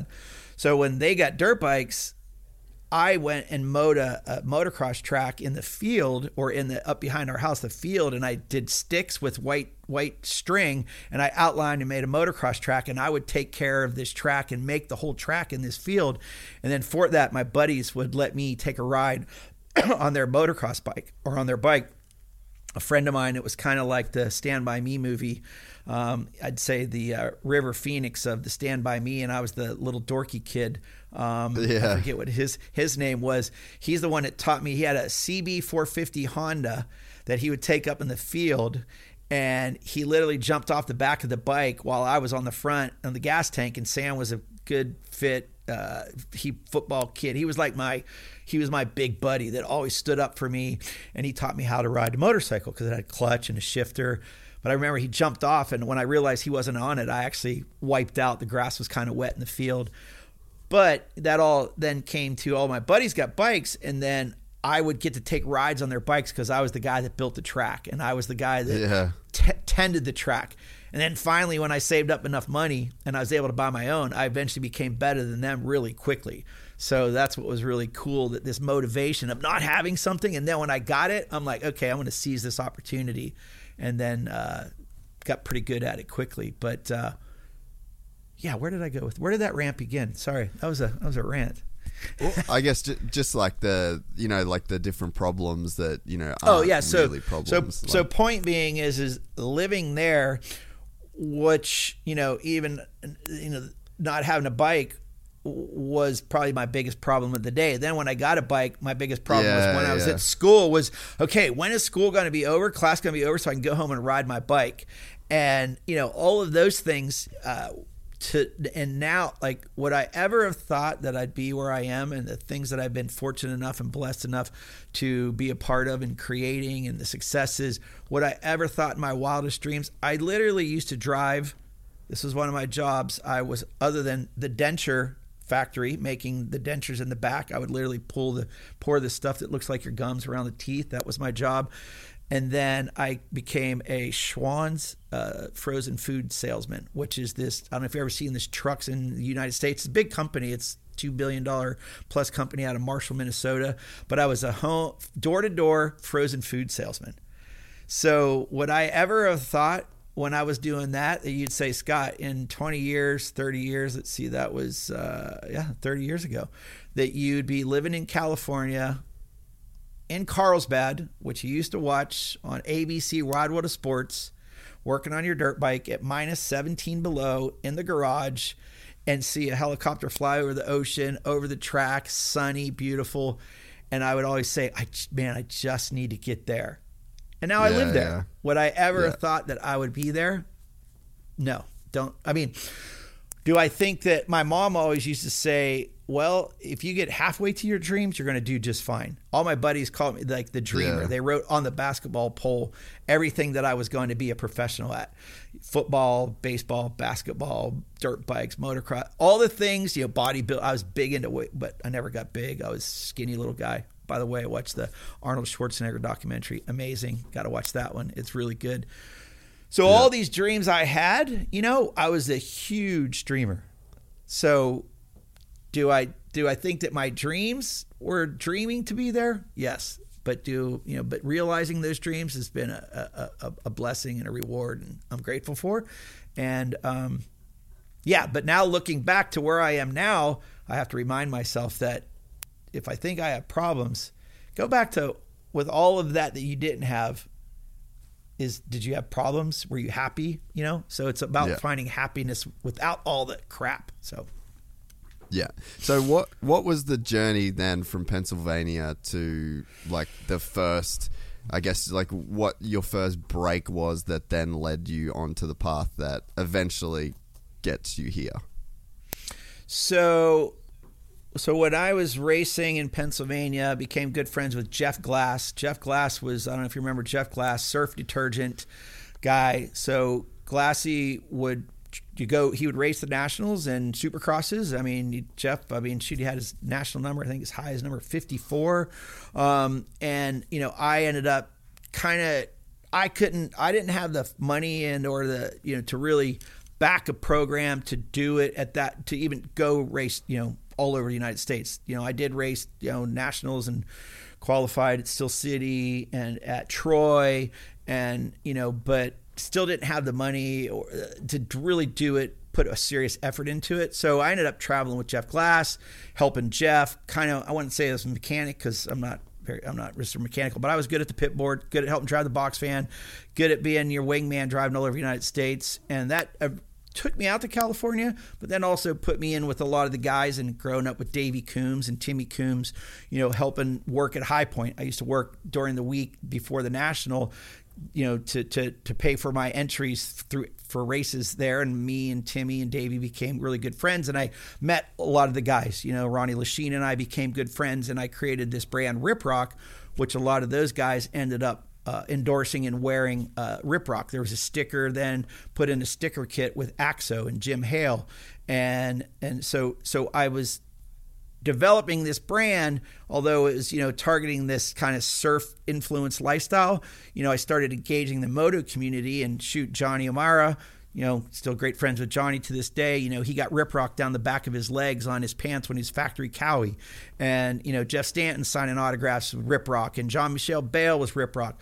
So I caught the attention of the moto uh, community and business. And then Jim Hale uh, offered to buy the company. Well, I couldn't afford to buy a plane ticket to California, so I literally drove to all the way to California to meet with him about buying Rip Rock from Pennsylvania to California in my Volkswagen 16 valve Scirocco to meet with him about buying my company.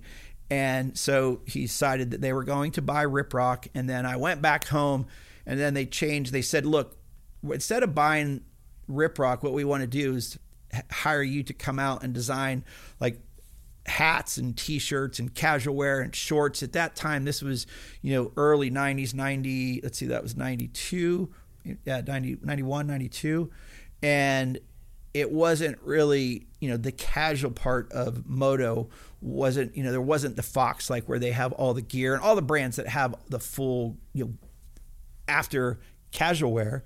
So I moved. To, I came out to California, and was there for you know three years, uh, two and a half years, doing all of the casual wear, and and then they decided. I, I don't know what the decision was there.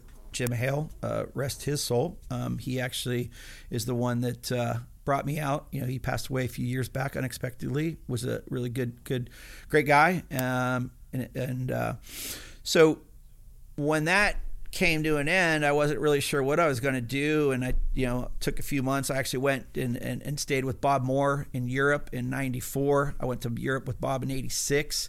Was kind of his wingman as well for the GPs.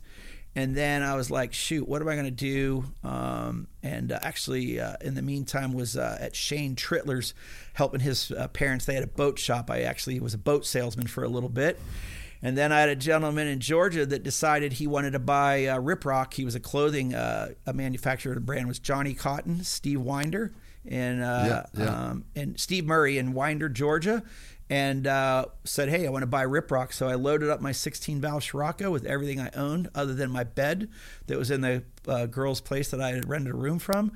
And Brian Simo, uh, I did some stuff for No Fear uh, on the side, some freelance stuff. We did a Ricky Johnson uh, T-shirt when he was racing trucks. We did a few other T-shirt designs, and I created a relationship with Brian, and uh, that actually came through Gotcha, which was a clothing brand, um, and I befriended all the guys, which they're moto guys. So Marty Moates, uh, Brian Simo, and they, they said, look, before you go to Georgia, drive down here from Valencia. I was living in Valencia, and we, we want to meet with you about possibly helping us with some stuff. Well, I was on my way to Georgia via Carlsbad from Valencia Yeah.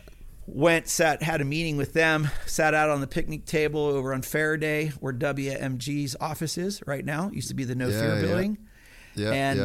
uh, sat with uh, Brian Simo and uh, said all right come back tomorrow so I stayed at the Motel 6 off of Palomar Airport Road the exit Yeah. you go to Carlsbad Raceway where the Grand Prix Yeah. used to be they said come back tomorrow. I went back the next day, and they they made me an offer that uh, kept my butt in California. And I had to call Steve Steve Burry in Winder, Georgia, and say, "Hey, the train's stopping here in Carlsbad. Sorry, uh, Rip Rock's not coming to uh, Georgia." And uh, and then that's where I, that's where I landed is Carlsbad, and then was at No Fear. Did a lot of stuff there. Actually, put together a, a manufacturer deal. Um, a gentleman I met while I was at AXO. I became a sweatshirt manufacturer partner with a gentleman in Beijing. Um, and then I became partner with him, and then we manufactured all the sweatshirts for No Fear, and then we started manufacturing for uh, the Gap, Tommy Hilfiger, uh, the the company that he, this gentleman, um, BMR, James Wynn, um, and uh, then one of my other partners, Steve Zamores, who's a partner with me now to this day in Arma. Um, we had put together uh, not only was I a designer, but then I became a manufacturer partner of all of the uh, sweatshirts at No Fear. And I mean, that company went from zero to 150 million dollars in seven years. Uh, in sales, and you know, back in the early '90s, I mean, that's that was quite significant. So, yeah. Yeah. so with that all, and then I started making some money, and you know, uh, and and then I put together a whole liquidation of all the overstock of my sweatshirts and all the other uh, vendors, and and started making some serious money. I mean, we went for I went from making like fifty grand a year to forty five thousand dollars a month when I put together this manufacturing deal and then this liquidation. Pro- so then that's when I invested also then in Spy, and then the the the the, the no fear thing with my partners actually I sold out sold my deal out to the the gentleman James Wynn, invested in Spy, and then they needed somebody over at Spy. They were like, "Hey, you're a good salesperson. We need somebody to look after sales." I didn't initially come in there as the sales manager, but when I went in and started lighting it up, I became a sales manager within like I think literally four to six months, and then was sales manager, then director of business development, and my role changed here and there, but was involved in everything from A to Z until we exited it and went public in 2003. So, so Yeah, pretty- man, it's a hmm? it's a crazy story. Like you've you've been involved in some of the most like iconic brands in the sport and iconic deals in the sport. To to go back to that no fear deal, what is what does that deal look like to keep you in California? Like how much money or how much like what what did Well, they offer that then? I mean, at that time, I mean, yeah, at that time, I mean, I was, I was pretty, uh, I mean, lower level. So, so they went from, you know, no fear went from, you know, selling like the Bad Boy Club type shorts, you know, because Bad Boy Club, Life's a Beach was Mark and Brian Simo and Beaver Theodosakis, who are still my very good friends to this day. Um, when they started No Fear, it was T-shirts, T-shirt graphics, you know, pretty simple shorts, you know, drawstring, Yeah. pull-up shorts. But they started, they grew quickly, and they wanted to really transition into more clothes. You know, I, want, I don't want to say fashion, but you know, other than just baggy pull-up drawstring shorts and T-shirts, which they were selling, you know, a million T-shirts a month. I mean, the thing exploded. But they really wanted to get into what I was all about was all that detail. You know, the the the the you know. The, denim with cool tack buttons and, and logos Yeah, and actual and qu- manufacturing. actual yeah qual you know clothing versus just a t-shirt and some shorts and board shorts and trunks. It was clothing. So you know then i that's where i came in. And then especially even with the sweatshirt manufacturer which i even brought him to a whole nother level. And you know i was try i was traveling our factory was in ningbo china.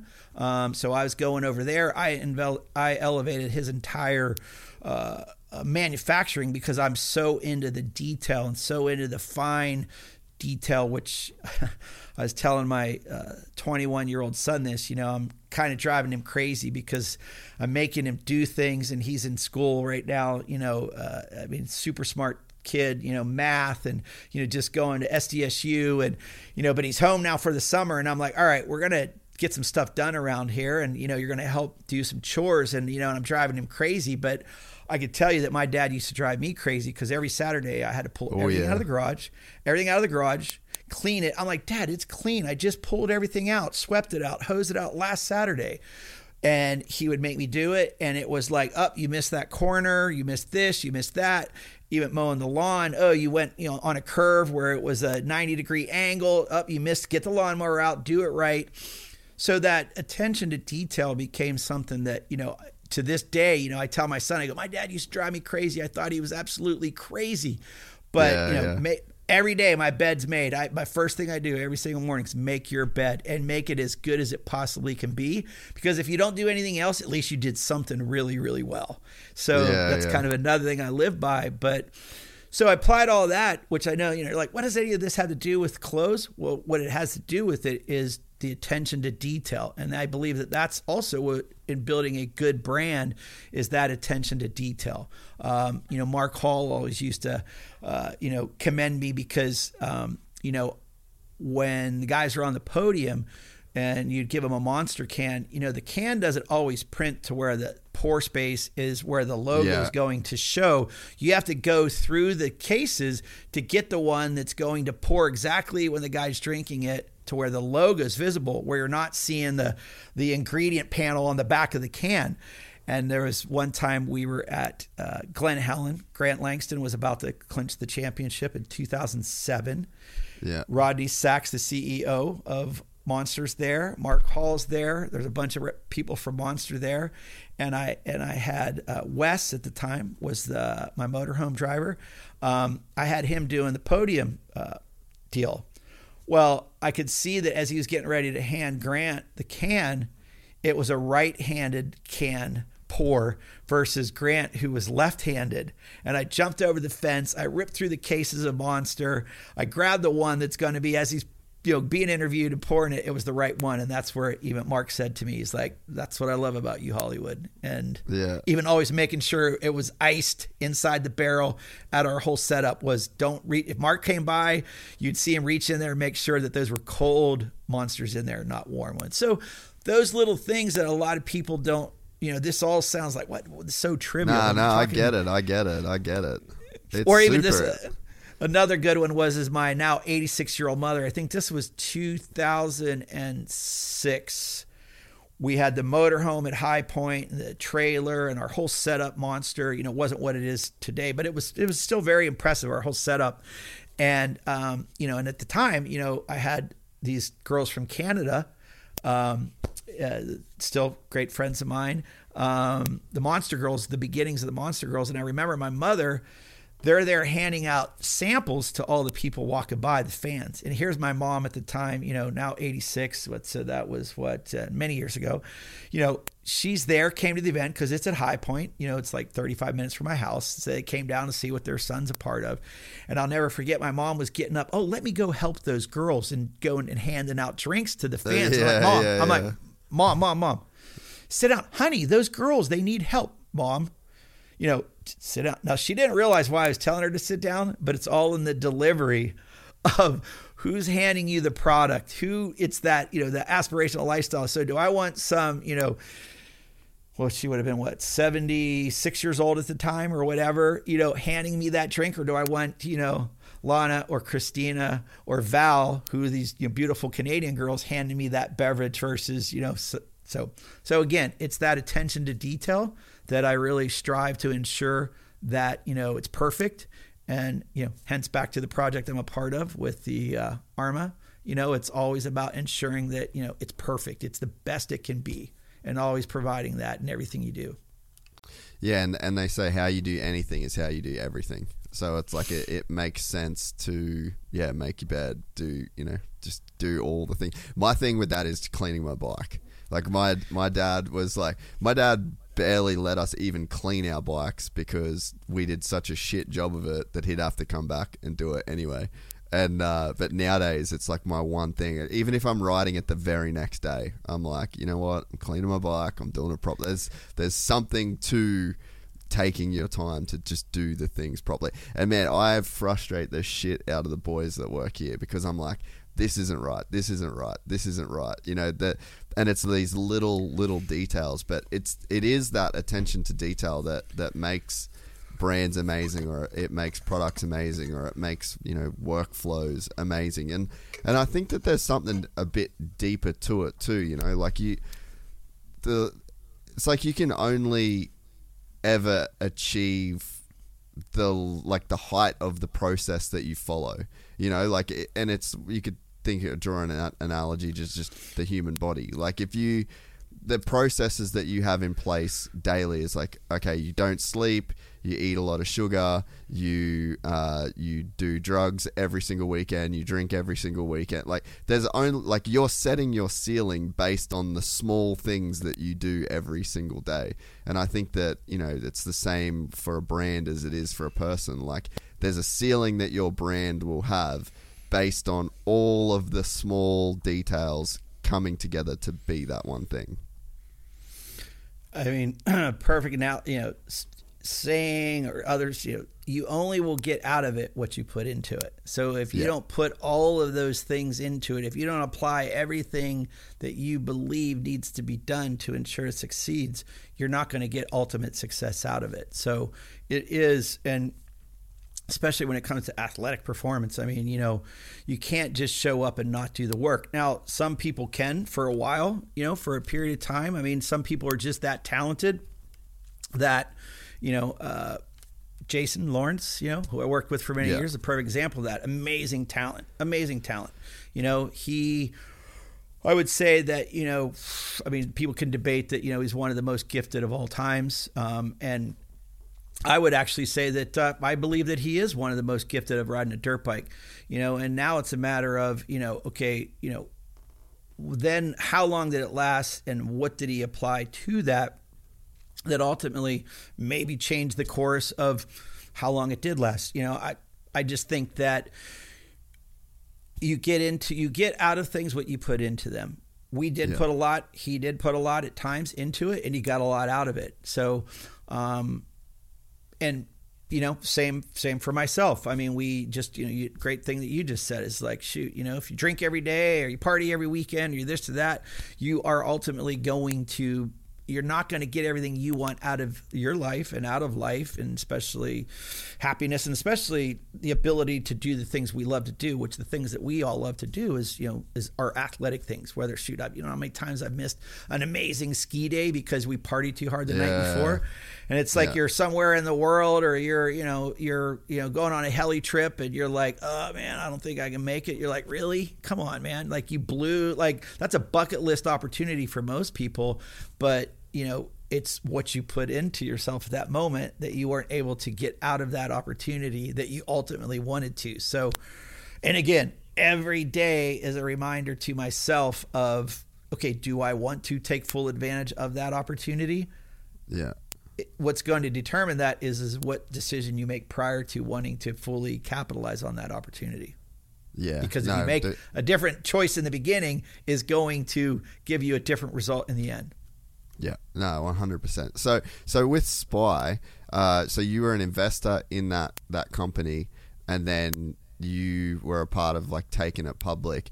Does that company then give you the freedom, like you kind of didn't have financial troubles, or not troubles, but like you could financially do whatever you wanted after that point, or like what did that deal look like for you? Unfortunately, uh, unfortunately, no, that didn't. I'd say, you know, it. you know, when you go public, I mean, it, it, it, I'd say that it was all teed up for a lot of us to do really, really, really well. And um, it didn't in the end, you know, especially if you hung on to your stock too long. Um, you know, a lot of people say to me, even to this day, oh, you know, you told me to buy the monster stock, but I sold it too soon.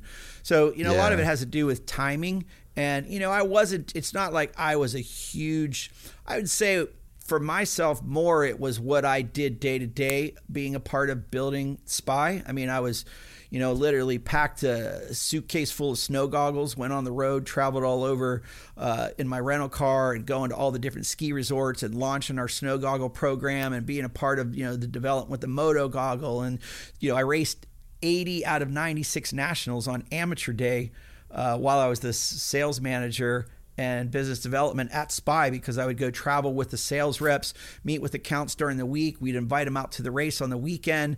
And FMF actually used my bike as a display bike. Um, I was fortunate, FNS Suzuki, uh, they gave me four bikes a year. And I mean, so what I was able to do while I was big part of building Spy um, was more beneficial. Now, yes, I, I did make good money while I was there. I mean, every time though I'd hit a ceiling of maybe you know making uh, close to three hundred plus thousand dollars a year, you know, management would change my deal. Look, in the end, I don't. I'm not like, oh yeah, I'm, you know, they, they were screwing me. They weren't. It just, hey, look, you know, it just they would change the deal. So that's when I decided that when we went public and you know they were changing some more stuff with my with my situation, I was like, all right, this is time for me to exit. Which I had also done Jeremy. McGrath's Bud Light deal prior to that, um, where I put together, you know, I Jeremy and Larry Brooks came to me and said, "Hey, you know, we're losing, you know, Mazda as our title sponsor, and Scott, you can sell anything. Can you? Do you think you could help us get a title sponsor?" And you know, I. I, I, I made a serious run at that with you know designing we did a deck i did a hundred different decks i actually brought some of the stuff i brought letters rolex uh, mcdonald's pepsi coke uh, miller like i mean we sent out a hundred decks fedex every one of them was designed um, for the brand. It wasn't like Yeah, your logo yeah, here. Yeah. it was actually the the graphic was you know the bike was coke or cheerios or snickers and the gear and the helmet and the semi. And i fedexed every single one of them. And i spent about 20 grand pursuing a title sponsor for jeremy. But the reward was is you know getting a three three year bud bud light deal which they could probably use our help right now. Um, bring back some Yeah, of their yeah, mojo. Yeah. bud light. But uh but that then opened my eyes to okay you know, i can pursue something that you know the sky's the limit. I can i can there you know i just i like the idea of that there's no limit to what i Yeah, can achieve yeah, yeah, successfully. yeah, yeah. so that's why i was like that's when i was like all right i gotta i gotta you know i gotta figure something out. And that's when i created crown amg actually in 2003 actually while i was still at spy. And the initial deal was is i was going to take all the moto business out of the internal company and i was going to it's going to be part of crown amg because we were you know very aggressive with the moto category and there's a lot of other people that had joined the company that were more from the surf culture and the and the snow culture and they just didn't really see it as a as a value which is kind of crazy because I then went on to use that as the you know the the the uh, pinnacle of building monster launching monster was you know moto.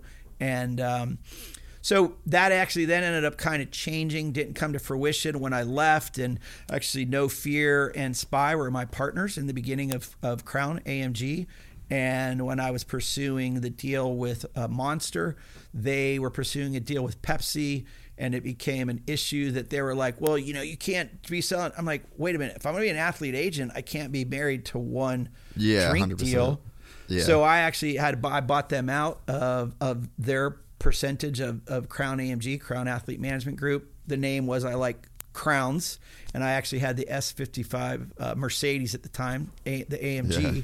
So I just like, how can I tie crowns? I like crowns. I like King. I like all that look. And so uh, Crown AMG was Crown Athlete Management Group, but it was really because I like crowns, and I had the S 550 Mercedes that I tied into creating the name of the brand. So, um, but yeah, so that's kind of where you know I saw, and then my stock, you know, I had my money that I invested. You know, I had a bit of a decent return on that, but nothing like okay, life's good, I'm done. But it was where all of my options was were really was the big was the big asset, and eventually those those uh, I I rode them out too long to where they actually went upside down.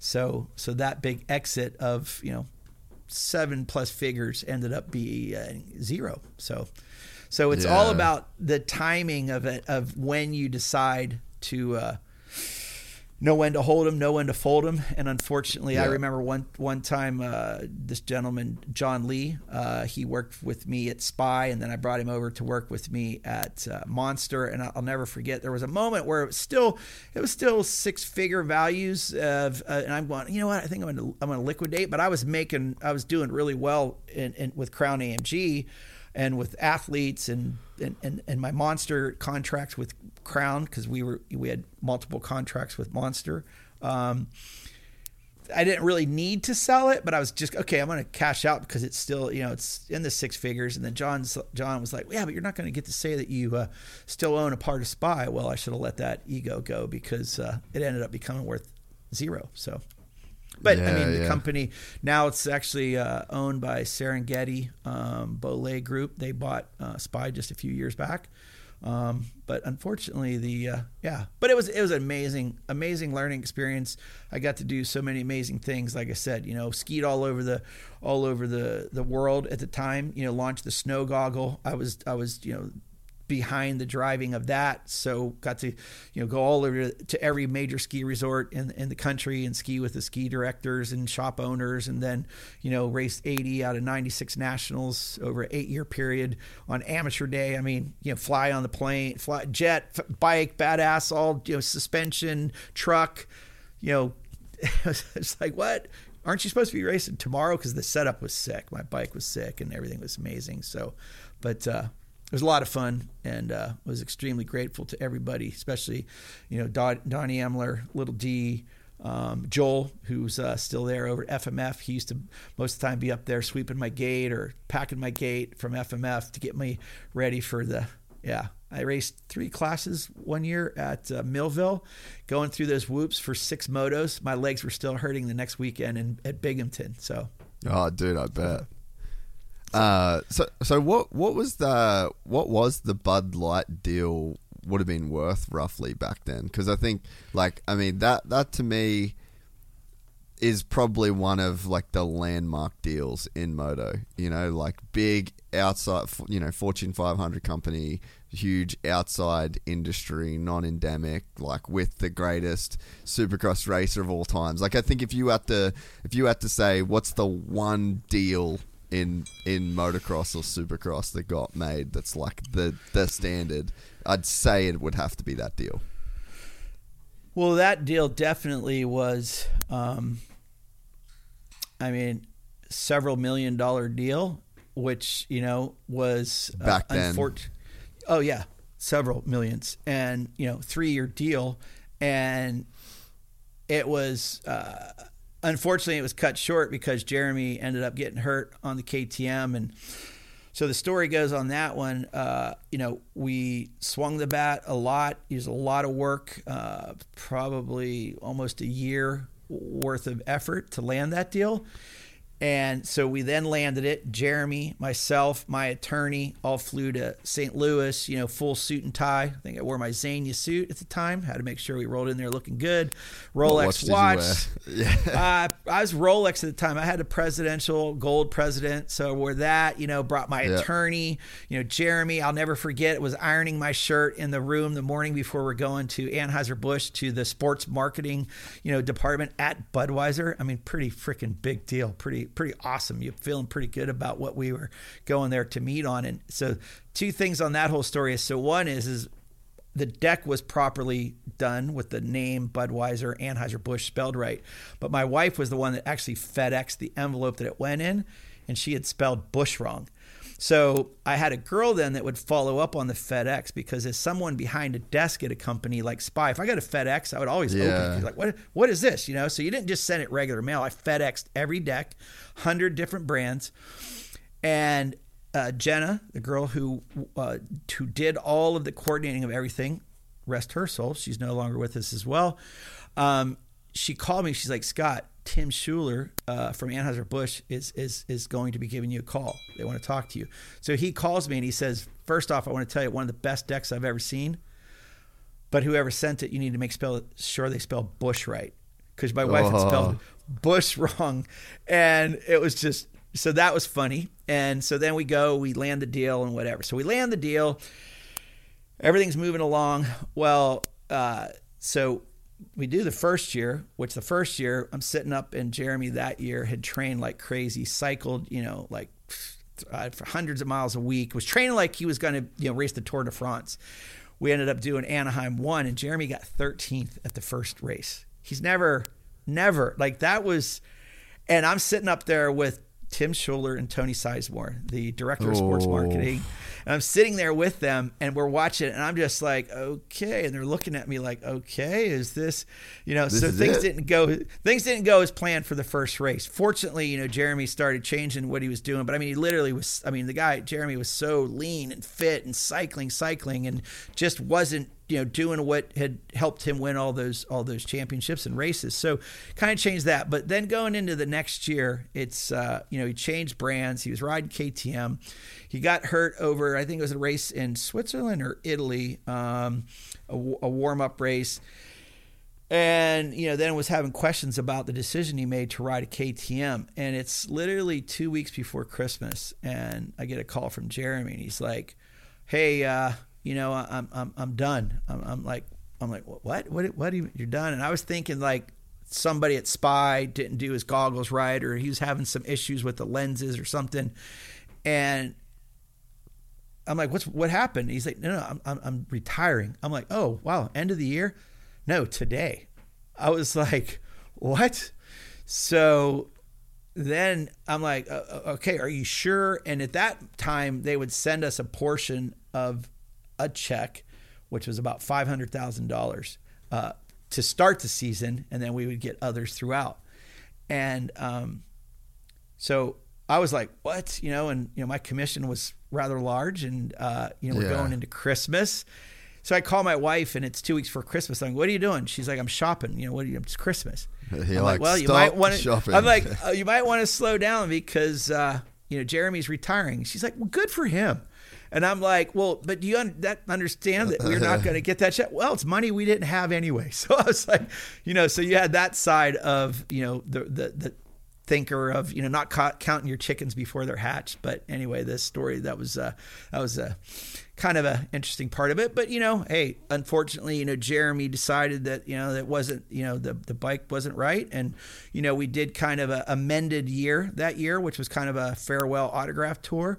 Um, so that I mean, I'd say that look, you know, I respect Jeremy's decisions, and you got to do what you think's the right thing to do, and if, especially if you don't feel safe and and and and, you know, fortunately, KTM has come a long way since back then, but. Uh, you know, he made a decision what was right for him. Unfortunately, it wasn't one that uh, was the best for for me financially. Of you know, it was a lot of hard work put into it, but you know, love Jeremy like a brother, and it was a good decision he made for himself. And hey, things have continued on, and but you know that was a little bit of a uh, you know Bud Budweiser. Um, you know they so they they did the amended tour the next year, and which by the way, I mean everything that year too looked amazing. I mean they had a big blow up on the roof, Bud Bud Light, and they had all these ta- you know stools and tables and TV. Everything it was just amazing presentation, and uh, you know it was just unfortunate for the sport that uh, you know it didn't it didn't wasn't able to go through to the end.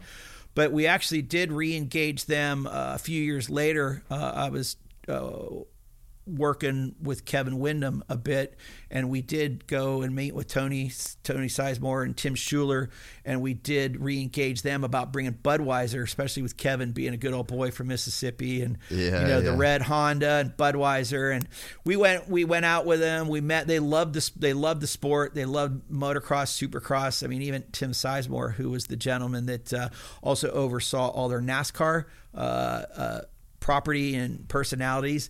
Even when he went to Anaheim one and saw all the you know good looking, uh, young, hip, cool people, he was like, uh, "Hey, can I you know attend all of these. I like this. This definitely seems like a, a, a good good place to to c- come and work every weekend um, for these events. So, but unfortunately, we didn't uh, put anything together with Budweiser to, to to to come back in with Kevin. Kevin would have been a great personality for Budweiser. It would have been amazing. But uh, yeah, that was a that was a big project, um, big uh, big effort, and uh, yeah, it was a lot of fun. It was and it was a great learning experience. I mean, honestly, It would have been huge, yeah. well, and it taught me though too. It was huge for me because then it gave me the confidence to, you know, then to uh, I did that deal. That was you know I didn't leave Spy until 2003, create Crown AMG, but yet that gave me the confidence in 2000 then you know 2000 for 2001 that hey I, I can do this i can sell this you know and i sold it i sold to those outside sponsors you know the influential youth demographic then the uh, NASCAR influential youth, youth demographic. I mean NASCAR at the time. I mean you know I think they've they've done over the years have definitely made it hipper and cooler. But yet at that time it wasn't. I, mean yeah you had Dale Jr. who's cool, super cool, but I didn't perceive it as this hip, influential, cool. Uh, sport that influenced brands and created brands and and and, and so that's what I sold it as and I was you know fortunate to land um, Bud Light.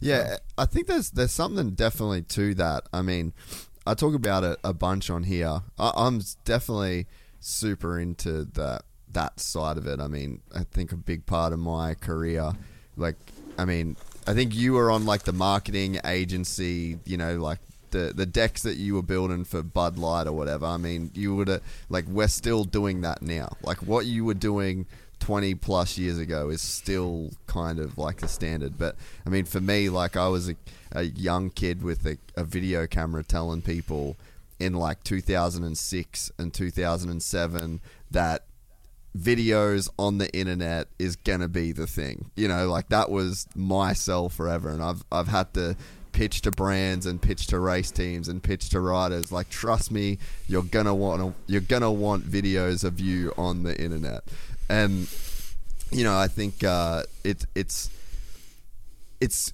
so true what you said about we're such a young, cool, influential sport that a lot of brands they would struggle to connect to this audience in those other sports like NASCAR. I mean, even you know, like I think MotoGP is like probably at its coolest right now. Um, obviously, you know, you had like the Valentino and the Casey era, but I wouldn't say like that's like crazy sport and crazy action and drama. But I I wouldn't say there's like cool personalities in it, you know.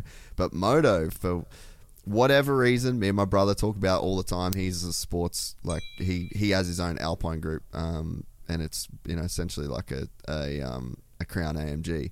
But we talk about all the time that it's like there's something about motocross, like, and I think it's you know we're dirty, like we're we're not scared to get dirty. We we you know you, you can't wear white shoes when you walk the track. Like there's a there's a element of you know real danger and like just gritty gnarliness to it that a lot of the other sports like kind of can't replicate, you know. And I think that that does really lend itself to the way that you know you can you can kind of market within the sport. I don't know if any of that resonates with you. resonates 100%. I mean, even watching, uh, you know, Colorado this weekend, I mean, the, was it the first moto? Yeah, the first moto with the domino effect of everybody. I don't know if you watched the race, but I mean, Yeah, yeah. I mean, like, I don't know, out of the 40 guys, 15 of them were maybe on the ground, and you're just like, wow, you want to talk about, like, people don't understand even when talking about motocross, you know, there's a study that, you know, USC did many years ago, which is my daughter graduated USC a few years ago, summa cum laude. Shout out to Anna. Love you. Yeah. She's a great, great kid. But they did a study on athletes, and you know, mo- they said motocross was number one. Motocross and soccer were the number one, two physically most demanding sports. And you know, I say to people, I go, yeah, but the difference even in with soccer is is like when you get fatigued and you're yeah maybe you lose the the strength in your leg and you miss that goal because you were tired. Well, moto, you come up short and you end up with you know I have a plate and ten screws in my right ankle because I came up short on a triple at Steel City. It's like the the consequence of yeah. error error and fatigue are far greater than I mean any other sport. I mean that you'll I mean MotoGP is yeah the the the consequence of air can be hugely ca- catastrophic there as well, but you know moto, you know just the slamming, banging, you know, cleaning guys out and, you know, fatigue and dirt and grit. And I mean, going into the first corner, I don't care what level of racing you're doing. I don't care if it's the beginner class or the vet class. Going into a corner with 40 dudes, the first corner, there's nothing like it that anyone can ever relate to. There's no other sport that I could say is uh, uh, what's a correlation or uh, you know emulates that feeling. I mean, name one that's similar. Now, I mean, riding a bull's gnarly, but dude, going into the first corner with 39 dudes, and then the greatest feeling, and I'll never forget. This was at the RM Cup in uh, Troy, Ohio, and getting actually I. I led the 125 intermediate class there, even though I was older and I was at Spy. This was uh, it was Millsaps, Kyle Partridge, and Josh Lichtel, and I was leading the Yeah, intermediate yeah. for for laps, and then my bu- bike got stuck in second gear. I bent the shifter, and I couldn't get out of second. But getting the whole shot with 39 dudes behind you and going down the long straightaway. There's a long straightaway at Troy, Ohio.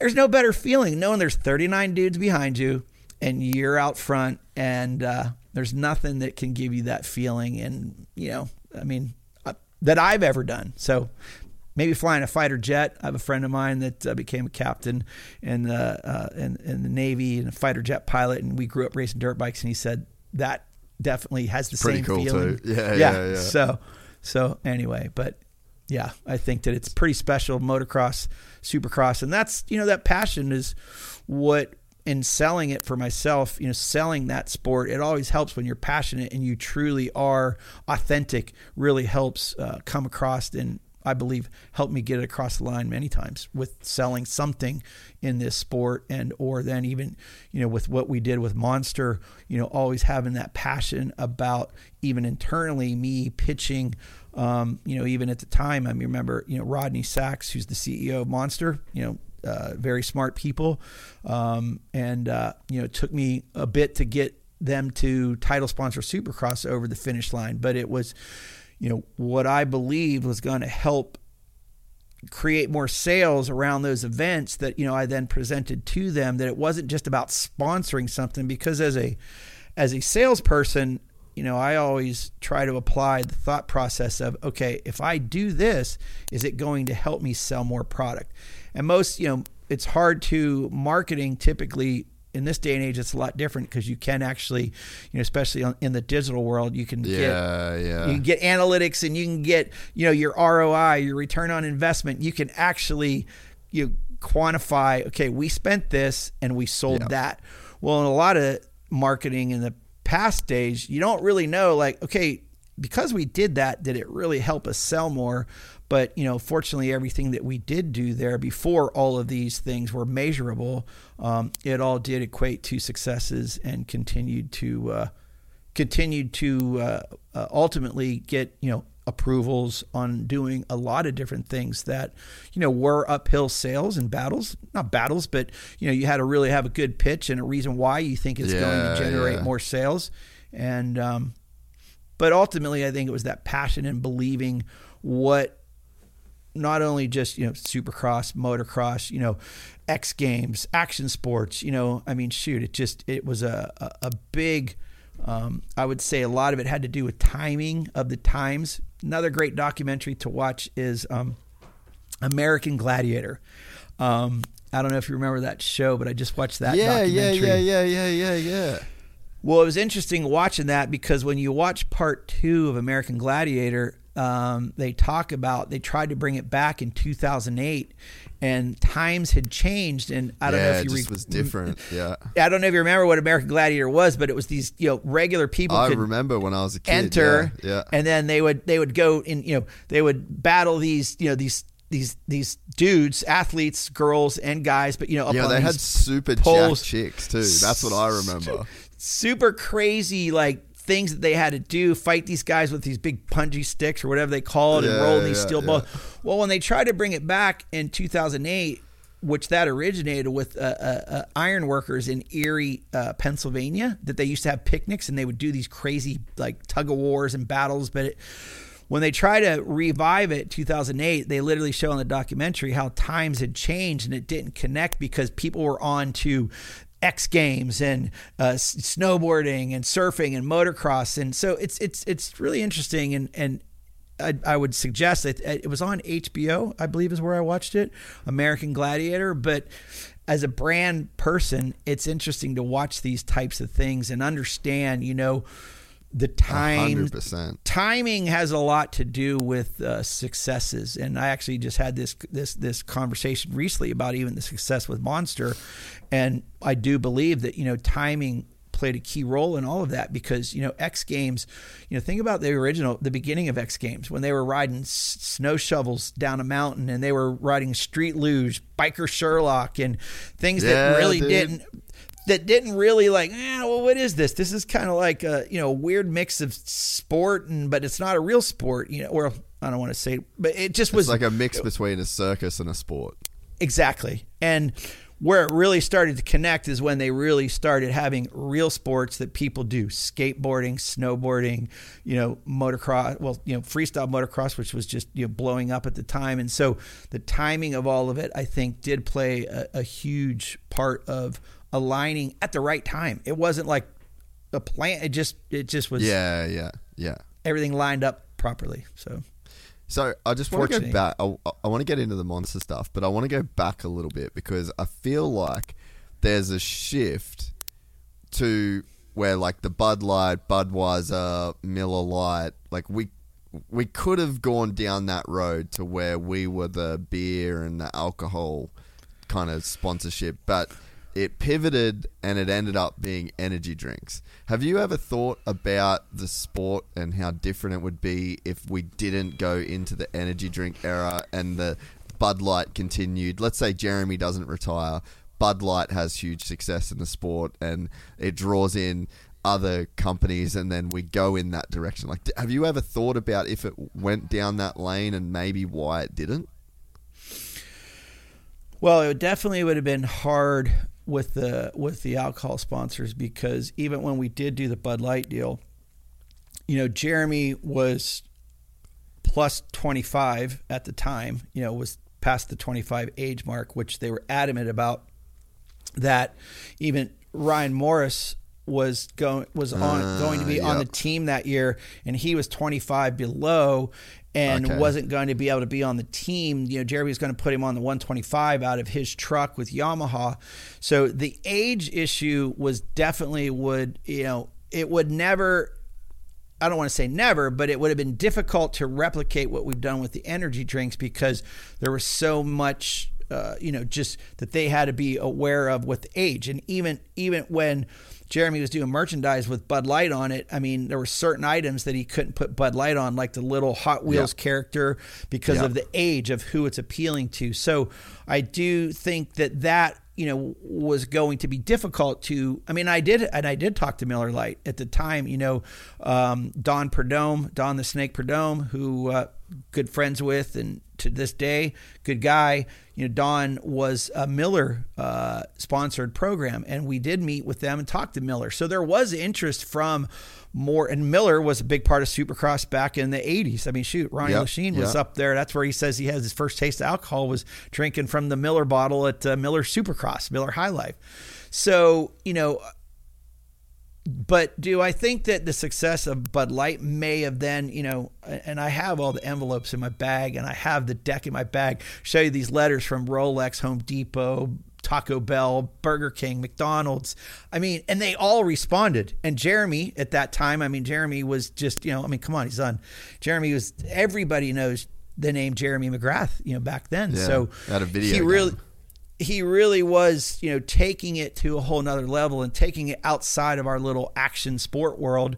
Um, you know, extreme sport, they called it probably back then. We changed it Yeah, to yeah, action yeah, sports eventually. But, you know, who knows where that would have gone and um, you know what that could have especially as successes came now the one thing i will say though is is that you know i, I don't know if you're aware of this but you know i did do uh, brought rockstar uh, to the sport as well um, Oh, okay. that- yeah so that was probably maybe one of the uh, kind of steps towards uh, the end and a demise to my relationship at Monster that you know which I'm, I don't know what what that was but you know my at Crown AMG you know as I said to you early uh, in this was when I It's even very started- hard to have one deal. Right, so when I did that with, you know, guys. when I did No Fear, you know, I had to buy them out because they're like, oh, you, you know, we you can't. So when I did the the when I was I had contracts with Monster, but they I was not. It was with Crown AMG, and my my contracts did read that you know I had to have the ability to work with other energy drinks because I worked with athletes. So at that time, um, you know, and I actually in 2003 started pursuing them for who do you know who the first Monster Energy Supercross rider is? By the way, Oh, I want to want to say I want to say Carmichael, I'm probably wrong. Tyler Evans. Dude, Tyler- one punch. Yeah, so Tyler was Was he Hansen's? No, he was he was Monster. He was Monster Energy. And when when I was still at Spy, Tyler came in to me, and I knew Tyler because he was a Spy guy through the Husqvarna program, uh, the F- Fast by Faraci uh, Husqvarna team were Spy, and you know I and I was at Spy at all the races because I was doing all the stuff, Yeah. you know, traveling and racing on Amsterdam day. So Tyler, uh, you know, we we were buds, and uh, he knew that you know I I put together Jeremy's Bud Light deal. So he came in and was like, Scott, can you you know can you help me? Like, I can you help me? I I, I know I can do this. I just need support. I need sponsors. I need. And then I put him together with a friend of mine who was uh, in special forces. He was uh, um, Marcus Heon, trainer uh, guy, gnarly dude. And I said, "Well, Marcus, I'll tell you what. I know, you know, yeah, we have a lot of similarities. We like to go out and have a good time, get a little wild and crazy, but you know, I got to make sure that this is something you're serious about." So I said, "You go train with Marcus, and when Marcus tells me you're you're serious about this, I'll help you." And he started training with Marcus. He would drive down all the way from uh, lived up at Canyon Lake. You drive all the way to Carlsbad, where Marcus trains athletes and people, and uh, every day train go down there and train. And Marcus like, hey, this kid's serious. So then I uh, put together a deal with him, which he was him and Tucker Hibbert, who was the snowcross athlete and moto guy, Yeah. were the Yeah. first people I started working with with Crown AMG, and uh, and and Tyler when we were exiting the Hansen's Energy deal, um, and they started. Then Monster was beginning. I pitched to do a deal with uh, Tyler with Monster, and he was the first guy wearing a helmet. Which at that time, it was just you know chin bar. No one was putting the logo fully up on the on the crown of the head. Um, Which eventually I did start doing. Um, actually, first with Rockstar with Jason Jason Lawrence.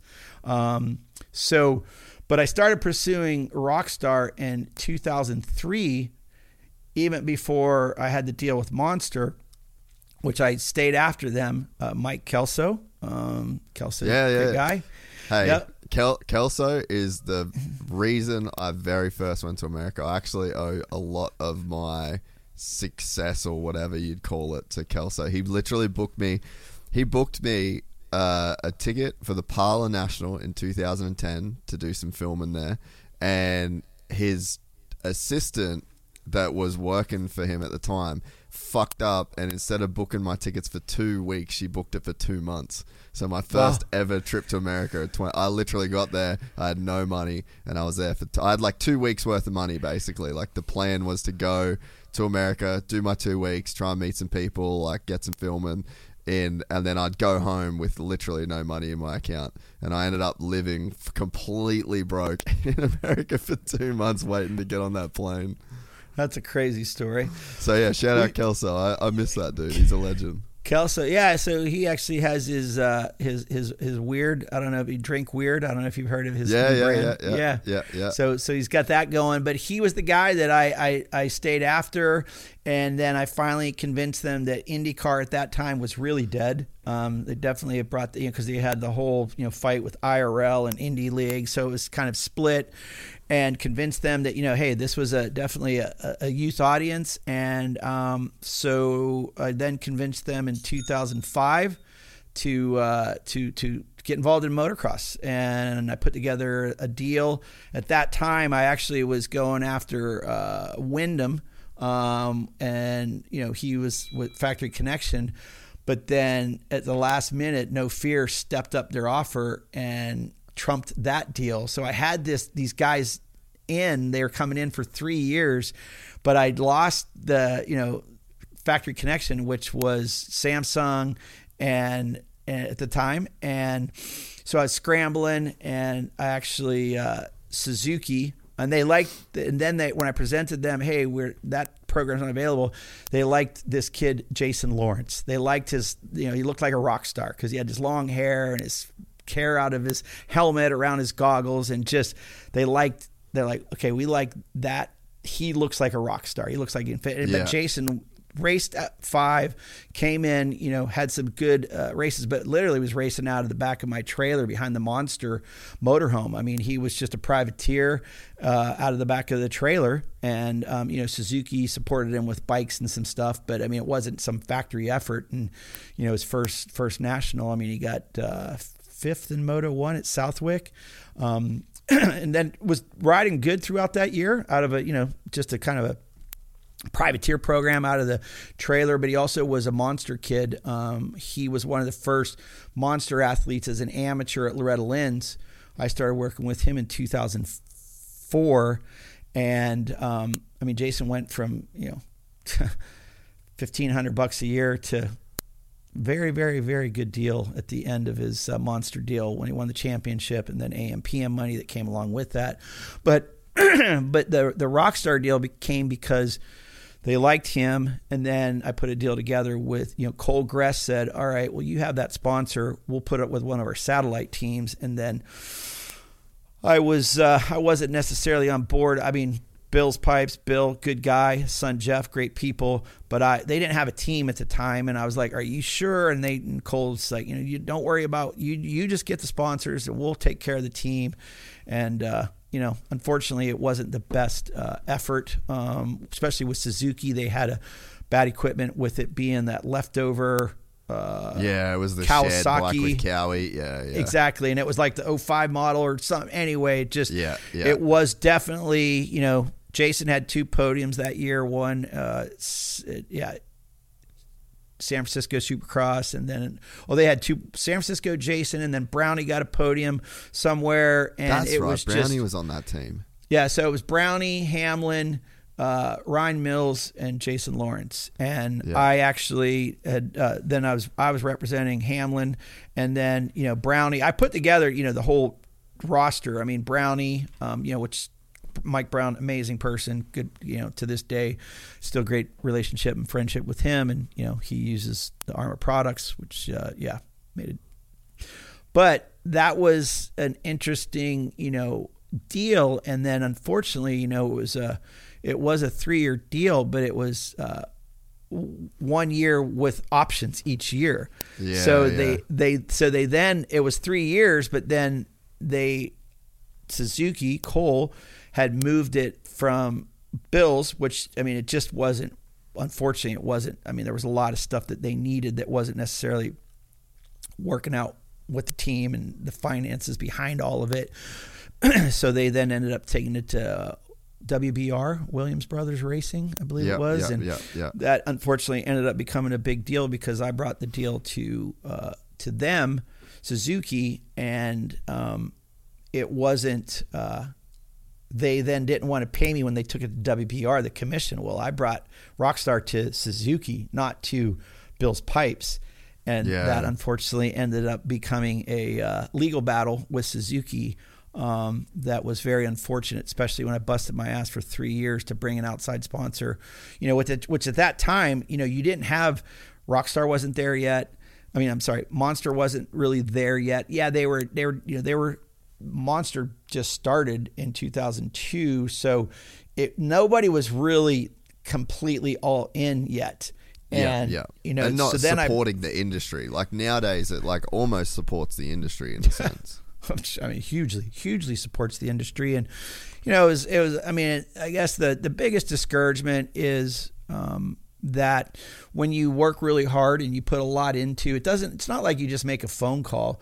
I mean, you got to be relentless. Oh, you got to stay on top of it. And then when you have a warm, when you have some a, a, warm lead, when you have the the Glengarry leads. Um, I don't know if you know that movie Glengarry Glen Ross, but when you get the good leads and you have a warm one, you have to stay on it and you and you nurture it and you stay on it and you stay with it and you and when you finally close the deal and then when the that gets moved away from you or the you know it, and you don't get the full reward, you know it's definitely frustrating. And unfortunately that one uh, I had to I had to do something and take legal action and did get uh, did get um, did get a decent reward from that action, but not the long term that I mean it it it, it would have been. I mean, shoot, Yeah, Rockstar was with Suzuki for about ten years, you know, and and when you do a contract like that, I mean, it's you know it's renewals, extensions, all of that. So you know you would be along for the ride on that entire contract. So, um, but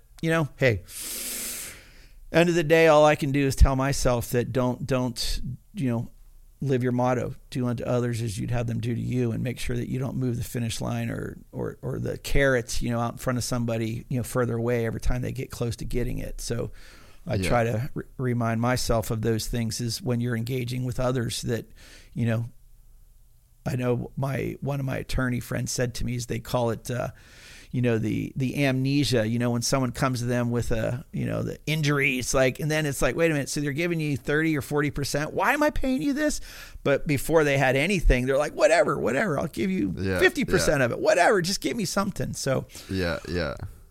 just a constant reminder that you know when that when I'm in that situation or I have that on the reverse side, I want to make sure that I don't uh, I'm I'm not uh, being a hypocrite saying that I'm not going to move the line from someone. So Yeah. So did you anticipate that the energy drinks would support the industry in the way that it it sort of has? Like it it is quite crazy when you think about it nowadays.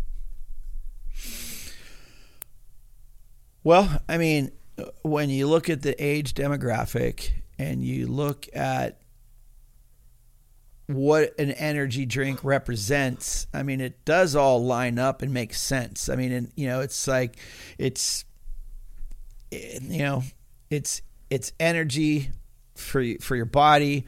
It's you know, and energy driven sports and and and so Keeps you up at I night mean, to party.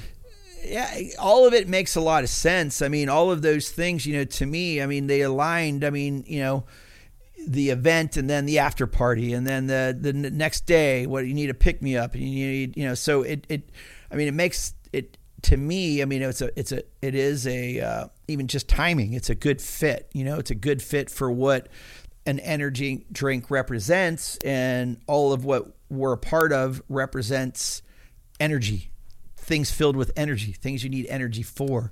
Um, I know even when we were when I was spending a lot of time in Europe. I mean, even myself and I'd ski with uh, Rodney Sacks, who's the CEO of Monster, and even Mark Hall, myself, you know, who at the time was the president at Monster. Um, you know, we'd go ski. We go, and I would always say, like, man, the mountains. You know, we need to really engage the mountain culture and the après ski and the, you know, we went skiing um, over in uh, uh, let's see, this was in Zermatt, Zermatt, Switzerland. I remember skiing down myself and Rodney, and, and, and, and we stopped at the end of the day and the après ski, and everybody's you know drinking energy drinks, and you know I'm like, this is what we really need to engage. This this this is that you know lifestyle in a can. vibe, It- yeah, yeah. It's you know it represents what you're going to drink in that can, and you know ultimately, I mean, they did, and they've they've they've continued to do so, and continued to engage, uh, you know, things that are filled with energy, uh, you know, lifestyle things that are filled with energy. So, I think it does make sense you know and that's one of the things that even with what we're doing at arma you know i like to say you know what we did with with what i was a part of in helping build monster was creating this lifestyle in a can but then also you know creating things you know an arma t-shirt or a monster t-shirt or a monster hat or an arma hat. You know it was then creating a lifestyle that then represents who you are. When you see somebody to, to when i representing Arma, you know, hat, a t-shirt, sweatshirt, whatever it may be, you'd like to believe that it's not just something they're putting on their clothing, but they're also ensuring that whatever they're putting their body, they're trying to get the most out of their ability to do what they love to do at the highest level. So there's a there's a you know correlation between what I'm saying by what I'm wearing, but also by what I'm doing. And that's where I think also and and and with Monster and even at the time, you know, Rockstar, I was a part of, you know, putting those deals together where they then started making apparel with one industry and I was the part, you know, I put that all together with Monster and with Rockstar.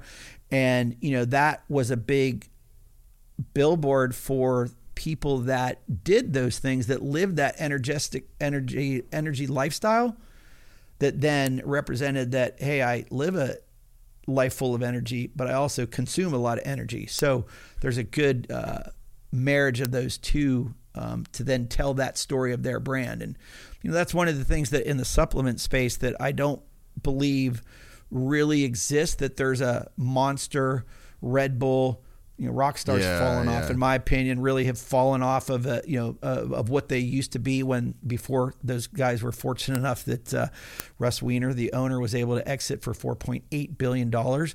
But what it you know what what it used to represent you know isn't to me what it used to now. I mean you know, I'm sure all the people that are sponsored by them are grateful to it. But but Monster being to me the leader of what the the branding with you know what you can represent as who you are when it comes to apparel or helmets that are painted that you can buy and this that and the other. But I think in the supplement space, I mean that's my vision and goal is to build a brand that when you're wearing an Arma hat, t-shirt, sweatshirt, it represents who you are and the type of lifestyle that you live. And I don't believe that there is a defined brand in the supplement space that truly ex- it, it, that exudes that that you know there's a lot of huge brands that trust me I'd like to you know like to have the success that a lot of the, the brands in the supplement space are having. But you know for example a Vega that you know they sold for 500 million dollars. You don't see anybody wearing uh, a hat a No, no Vega one's repping it, or yeah. or a um, uh, uh, let's see, even to uh, athletic greens. I don't see anybody wearing an athletic greens hat, t-shirt, sweatshirt, and they're valued at eight hundred million dollars. You know, great brand, good products, but for me, I want to have amazing products, an amazing brand that represents who you are as a person, how you live, what you participate in, and then also amazing products that you can consume inside your body to help Yeah. you perform at the highest level. Yeah, yeah, and, I- and I'd agree that there isn't really like a monster of supplements. Def, definitely, you know, like it, it just doesn't doesn't people just don't rep it in in that same way. So yeah, I definitely agree with you there.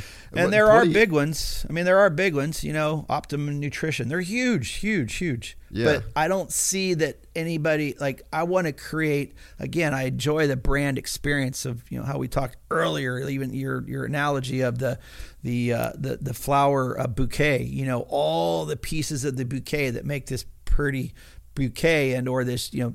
So that to me is I don't think has uh, been completely. Uh, done in the supplement space. That's my goal. My vision is to do so. Yeah, yeah, yeah. No, I I can see it. So, do you, what do you think about the? I guess what well is there a reliance on energy drinks and that that money? Like, do you, do you think that the sport had a bit of complacency around the checks that were getting written by Monster, Red Bull, Rockstar, because it seems like once those companies entered the fray, that we really didn't see the Samsungs, we didn't see the Napsters, we we didn't really see a lot of the like outside industry sponsors as much, you know. You know, I well, I guess there's one equation I could say that's missing. What's That's me out. That's me out there swinging the bat to bring in others. So, I mean, maybe. I I love you know I'm good I'm good friends with Steve Astephen and Lucas Mirtl and all the guys out there. I, I don't know. I mean, are they? I'm sure. I don't know. Well, are they just know. getting low hanging fruit? Like that's yeah, that's really and, and, and I don't and I mean? and I truly you know I, I I'm not. I'm not involved with any of what they're out there swinging the bat to try to bring in. I, I don't know, but I mean, I know that you know uh, uh, again, I could reach into my bag. I actually downloaded a little little deck th- th- thumbing through all the decks that I sent out that I could send to you or show you. Or, Yeah, I I'd mean, love to see it- yeah. It's it's amazing. Like, you know, I I mean, swinging that. I still have all the FedEx tags in the bag to the left of my chair here of all the people. Mac Tools, which I landed a Mac Tool deal for Jeremy McGrath as well. We literally had to tell them to stop sending the tools. The part of the deal was it was it was uh, 20 20 no, $50,000 a year in cash and it was uh, a half a million dollars of tools at their cost. Okay. Which I is had a, a toolbox. fuckload. I had a toolbox in my garage that would be the ultimate uh, Fast Times at Ridgemont High scene, where I don't know if you recall the scene. Sean Penny crashes the the guy's Camaro, and he's like, he says, you know, I can fix it. My dad has an amazing set of tools. Well, my Yeah. son would have been able to say that because I had this big ass toolbox with every tool imaginable in it. Because even Jeremy's like, Scott, what we can't. We told them stop shipping all the tools, and Mac tools are amazing, by the way. But the point is, is that you know I went after, I mean Visa, Mastercard, uh, you know, all I mean, 100 brands, Snickers, Baby Ruth, Pepsi, Coke, Bud, Miller, Rolex. You know, of course, we went after Rolex because we were like buying Rolexes. So we're like, shoot, Yeah, yeah, just yeah, get some free Rolexes. Yeah. But you know, I, I don't know. I'm not, you know, I'm not in there. I know that um, even the outdoors right now. I mean, you, you know, Monster is a uh, presenting sponsor, not the title sponsor of the outdoors.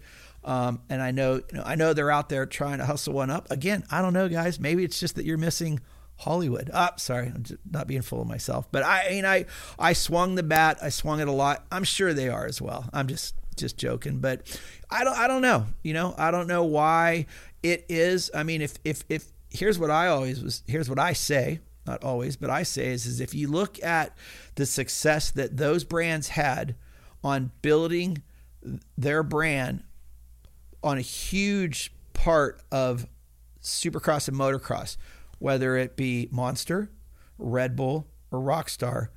If you look at that, I would say that to all those guys out there, I mean, what you have the successes. I mean, Monster is a uh, what is it, sixty billion dollar market cap currently, you know, and that you know, stock I mean- just went crazy too. yeah, man. And it continues to do so. And again, you know, I, I, I I'd say that you know, I mean, Rodney Sacks, Hilton Schlossberg, Mark Hall, all those gentlemen over at Monster, uh, smart guys.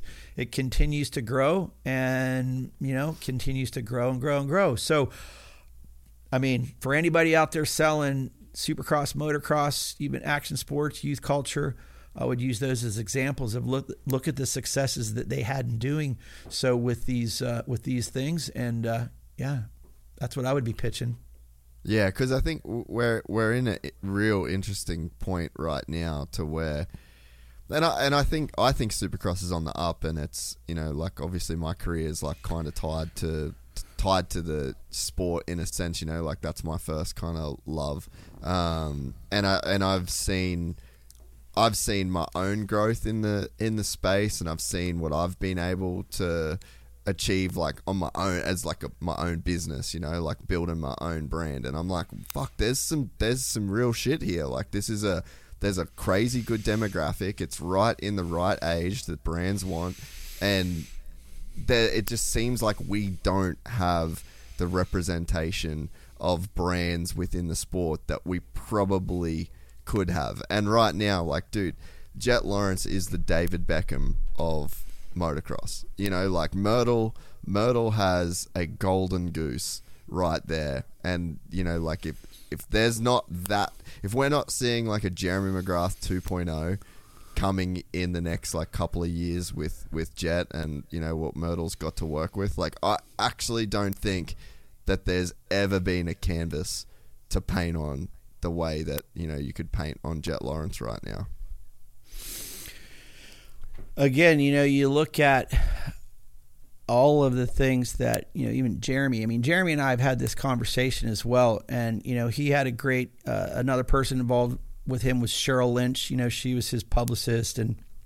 You know, she was the one that would, you know, get him uh, do a, get him a lot of the outside exposure that, you know, I would say a lot of that maybe has become the interest in doing that of even the riders. I mean, I even asked Yeah, Jeremy that yeah. even just recently, like Jeremy, is there times where you did? He's like, dude, there's most of the time I didn't want to do that stuff. I didn't want to For deal with it. But, but I also though realized that maybe not realize it as much at the moment as I do realize it today. Jeremy McGrath is still a household name. Jeremy McGrath, if you tell anybody, if you say, hey, you know, motocross, oh, I mean, motor, supercross, motocross, they're like, oh, what? And, and you say, and you tell them, um, you know, uh, if you say to them that it is, you know, Jeremy McGrath, oh yeah, of course I know who Jeremy McGrath is, and I think that, you know, there was a lot of things that were involved to get Jeremy outside of this little niche community that were people like Cheryl Lynch and you know then other opportunities that came around because he did this one that then led to that one.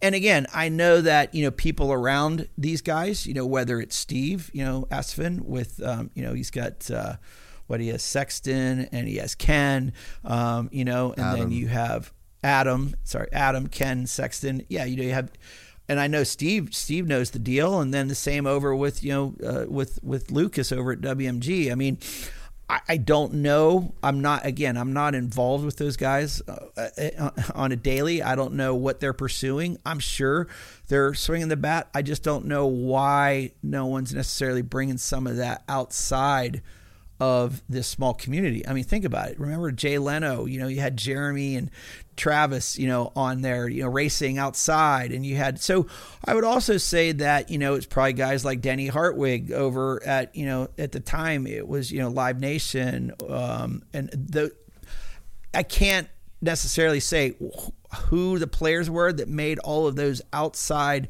opportunities come to reality. Um, I know some of the instances is that you know Cheryl Lynch did do a lot of those for Jeremy, but I would say that some of those things is what opens then the eyes to a broader uh, sponsor opportunity. That if Yeah. it's not just being sold to this this same community that we all know, so. I think that's and that's what you know Jeremy like I said I got responses from almost all of the 100 decks that we sent out it wasn't like I mean if if I was at the desk at Spy and I wasn't interested in something I didn't necessarily we didn't necessarily respond to them but they all responded and were like you know wow we appreciate the, the you know the, the the presentation the opportunity you know we'll give it some thought so it wasn't just a you know hard no and um you know, again, I don't know what those guys are pursuing and you know how many warm leads, potential leads that are coming up, you know, interest, no interest, or even if they're actually swinging at those at all. I'd assume they are, but I don't really know. I don't know the the answer. So, but Yeah, and and- I think um oh sorry, go ahead. no, I was just going to say, but I would say that I think that, you know, I know when, you know, even Ford was another property that we were pursuing and, um, uh, I'm drawing a blank on the gentleman's name, but he was at Ford for a super long. Sam Scott. Sam Scott. You know, I was up at up at um, um, the NASCAR event at Fontana when I was pursuing them as a title sponsor for Jeremy. I mean, they all knew who Jeremy McGrath was. They all had interest, you know, and even to this day, I run into I ran into a woman that you know was at Hot Wheels, Jeremy McGrath, and you know all of those things. I I I, I guess that you know Jeremy you have to give Jeremy McGrath Yeah, a lot yeah. of credit for who he was as a personality as well. And that, you know, all of that also equaled a lot of interest from the outside because because he was Jeremy Showtime. He's amazing. Yeah, yeah, and I, and I think that that's sort of the next point I guess I wanted to make is that you have to have a rider and an athlete that's willing to put the sport on their back in that sense, you know, because to play the other side of the court for Jett, it's like, okay, well, I'm making 100 grand every time I win from Honda, and then I'm getting, you know, a little bit of prize money, and then I got my Alps deal, and then I got this deal, you know, so it's like I'm not, I ain't struggling for cash, and it's like, do I really want to put myself out there in that way? Do I want to go to all of these extracurriculars? Like, is that going to take away from the racing? Is the was it just that Jeremy was so much better than those guys that he could afford to go out and you know do the press and do the you know appearances and it, it's it must just take a special athlete to want to put the sport on their back, to want to be the face for a sport, and to you know want to kind of push it forward. And I I look at James like, man, what James could have been for the sport. James James was still obviously incredible for the sport, but you know you got this young black kid in a all white sport that came in and was he rewrote the rule book on physics. It seemed like you know, and and had the MTV show, and he had. But it seemed like all of that kind of turned him the other way in a sense. It's like maybe he just wasn't the right guy to put the sport on his back and to kind of push it to that next level. Maybe it just wasn't in him to, you know, want that side of, of life maybe the way that Jeremy kind of did. I'm not sure. You can also maybe look at it and say maybe it was Ricky Carmichael's fault because Ricky stepped up the game on the training and the fitness sure. and how serious you had to be. And it's like, you know, so, I mean, you, you could maybe maybe say that as well. But, you know, I know that Jeremy, I mean, like I said, we, we have talked about that. And he did say that, yeah, it was definitely a drain on you know did you want to do it? But i could tell you that i mean to this day I, I, he would say that he's grateful that he did because you know those are the things that still make him uh, you know relevant. I mean he still to this day you know has amazing deals with all of his sponsors and you know Yeah, yeah. i mean keeps himself in the in the in the light of the sport you know even with the science of supercross. And he still does certain races that keeps him relevant to the racing community and you know jeremy does all of this and lives the lifestyle uh, every day and and and it's provided him the ability to do so. All those extra things that he did, I think, really did make a difference. Now, it doesn't hurt that he won seven Supercross titles, and you know, I- I mean, all of that ultimately puts him above everybody else as well. But it was all that extra stuff that he did that I really think is what the outside world. I mean, uh, you know, I was on a call last week with the gentleman in, in the supplement space, and he's not even a big moto guy. And even he says everybody knows who Jeremy McGrath is. You know, it's Yeah, like 100%. so you know that that to me is whether or not you really want to do that stuff right now. It's going to continue to pay you huge divid- dividends once you're done. And I think that's where you know Jeremy's not sitting here with me, um, but I know he would probably say the same that he's grateful that he did all those things, and he and we've talked about this, and he has said to me that he is. So Yeah. Yeah, and I, I think um, one of the other things, though, that may make all of this point kind of mute in a sense, like when we talk about Jett Lawrence, is he's actually the first guy that has started his own brand in a sense. And that, that like has real appeal. I mean, you talk about Jets and Donuts, and that's a he's just got to be the face of this brand. You set up a model, and then you franchise that model all over the US, and it's like you even get a, a small percentage of that market, uh, the Dunkin' Donuts, the Starbucks, the you know the that lane, and I mean that is the kind of thing that could make him just a fuck ton of money over over his his life as well. So I mean, even even is there some sense now in like, okay, instead of working for other people's brands, like I'm gonna really get a team behind myself and make my own brand that's not in moto, that's got nothing to do with this industry, and you know, Jets and Donuts is something that can pay him forever. You know, those are definitely things that you want to strive towards as you're having those successes because, you know, especially in a sport where, you know, most of the guys do retire, uh, you know, I mean, as early as late 20s to early 30s. And okay, so then what are you going to do after that? And, you know, it would be, uh, very rewarding to set something up so that once you are done that you are a part of that it is yours or that you're involved in in some capacity so i think that you know and i know you know jeremy uh, you know did do that with you know I mean, Jeremy was a big part. He was one of the original investors in Spy, um, you know, and has continued to be a part of Spy uh, to this day. Um, yeah, it did go through a sale, but look, he still he still a part of that brand. I think that was, you know, his idea was doing those types of things. And, you know, but it did come with, there were moto involved. No Fear Gear was, Jeremy yeah. was a part of that and part owner of that. Um, but I think that venturing out of this space to be a part of something that you have equity ownership in, like you know Jett is doing.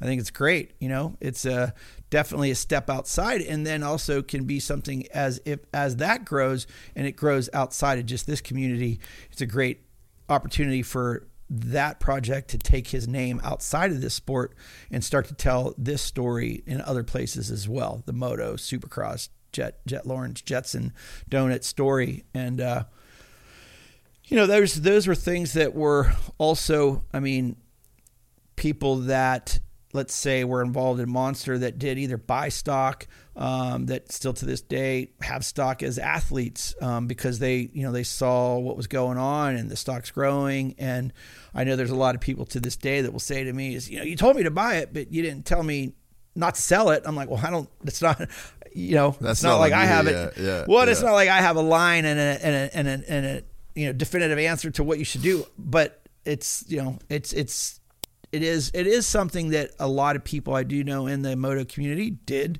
buy stock and or watched it and paid attention to it. Athletes that were involved in it did did that. So that was that was uh, a, a fun way for people that not were just sponsored by the company, but yet could participate in the successes of something they were influencing the the, Yeah, the, the yeah. growing the growing of. I mean, I know uh, Pierre Luc Gag, uh, Gagnon, PLG, was a good friend of mine at the time when he was sponsored by Monster, and his father and him were you know stock player people, and you know was definitely someone who always would you know how's it looking how are we doing you know i mean just so i mean even myself you know it's like i didn't i wasn't the founder of monster but it was nice to be able to participate whether you could participate on stock that you purchased or whether you know it was options that you had uh, uh, while you were there at the time. And so those are fun things to um, not fun those are rewarding things to be a part of is helping something grow and and and being a part of the successes of that growing.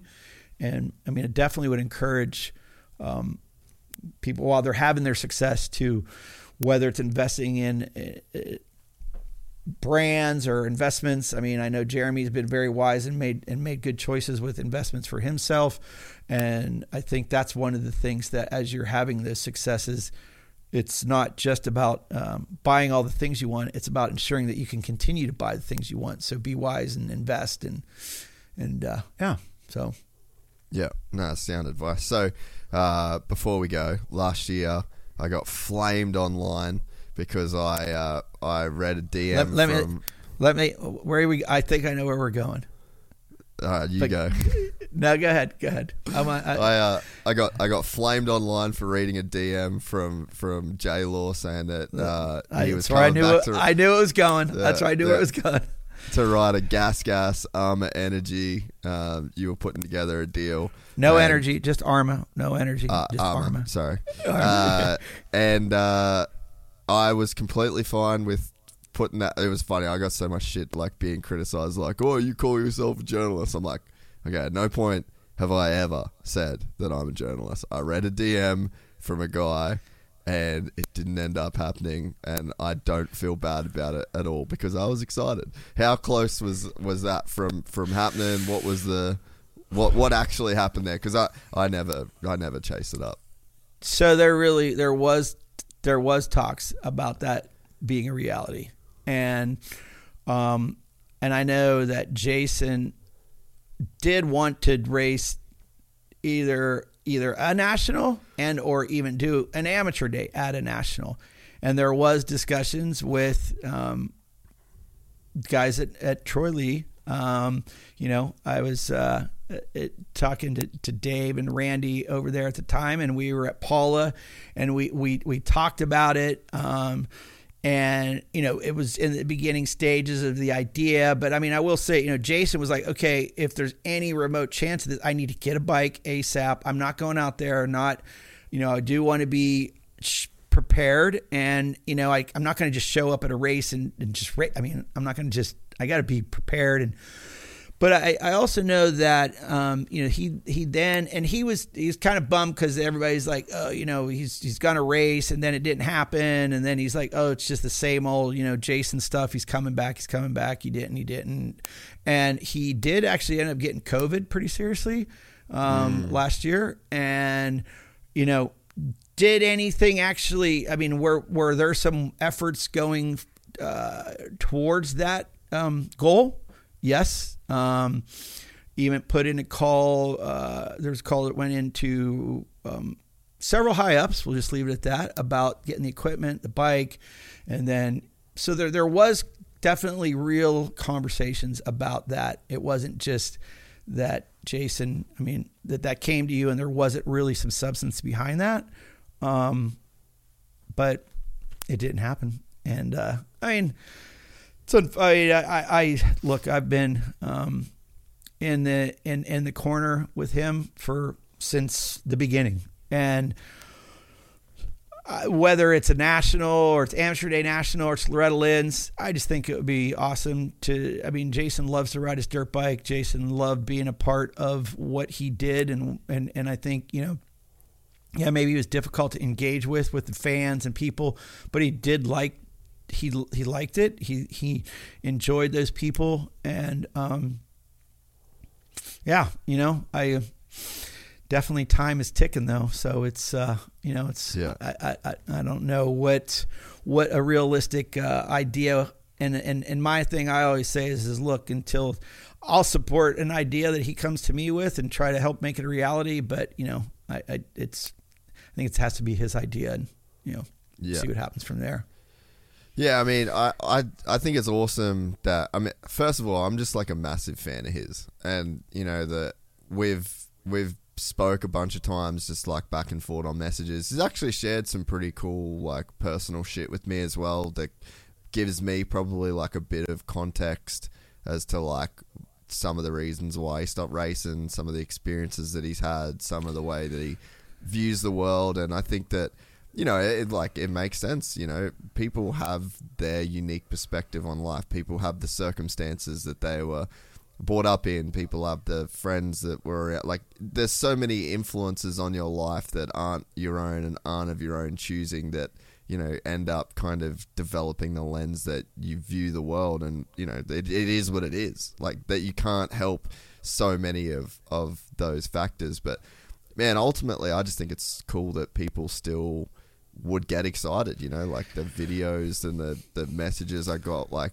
people responded to him and i think that and I've said it a, a million times. Like I think it sucks the way that it just went with him and the sport. Like I really think I don't think people knew what they had in him. I don't think that people understood the value of him at the time. I think he was just seen as a bit of a problem child, maybe like a bit of a stain on the sport at the time. It, but I really think that he was the he was the Deegan to the Pastrana. He was, you know, like there was there was a role that we should have embraced for him to be in the sport. And I think that if everyone if everyone kind of had like a big picture view of exactly what he could be, and I and if some things got done differently, I mean, I think that you're right. Like that, the kid's a rock star, you know. And I think Well- I think that he would have made everyone else look even better and he would have made himself look cool in the. You know what I mean? He would have bought everybody up. Well, you, you, you I didn't want to interrupt you, um, and uh, because you were saying everything exactly. I had dinner with uh, Carrie Joe Coombs, who's a big supporter of Jason and Davey Coombs. As they are, you know, they support. They are fans of Jason as well, and my you know dinner with them at um, Pala. You know, we were talking about Jason, and the sad thing is, is you're 100 percent right, and the sport really did you know not embrace him, and and and in fact had you know pushed him away. I mean, when you okay, the interaction with him and Villopoto, it's like okay, there was there was back and forth, but when you get the bike launched on you and you get sent to the starting line 40th gate pick and fined $7500 and Villopoto $2500 how's how's that right you know and you know when he wins every moto at Loretta Lynn's uh, against you know Ryan which you know Ryan's I mean I respect Ryan's ability and Ryan as well but Jason won every moto and then didn't get didn't get the Horizon Award. I mean, those are the types of things that's like, wait a minute, what do I have to do to be Yeah. recognized as, you know, one of the baddest dudes in this sport instead of yes, and I know that okay, he did things that maybe that they weren't happy with, but at the same time, I mean, just what you said, I agree with you 100%. I mean, you had the you, you have the the good guy, the bad guy, the this, the that. It's like you had the yin, the yang. It's like embrace that, you know? And I mean, you know, the fines that he received. I mean, he got $25,000 fine for, you know, T-Bone Hepler when they were battling for second and uh, uh, uh, Jackson Jackson Supercross in the 450 class, $25,000 fine and then, you know, It's and, just- and how do you justify that when the prize money is Yeah. fuck all? How the how are you going to win that back even? And I think that year his fines totaled like sixty-two thousand dollars that year.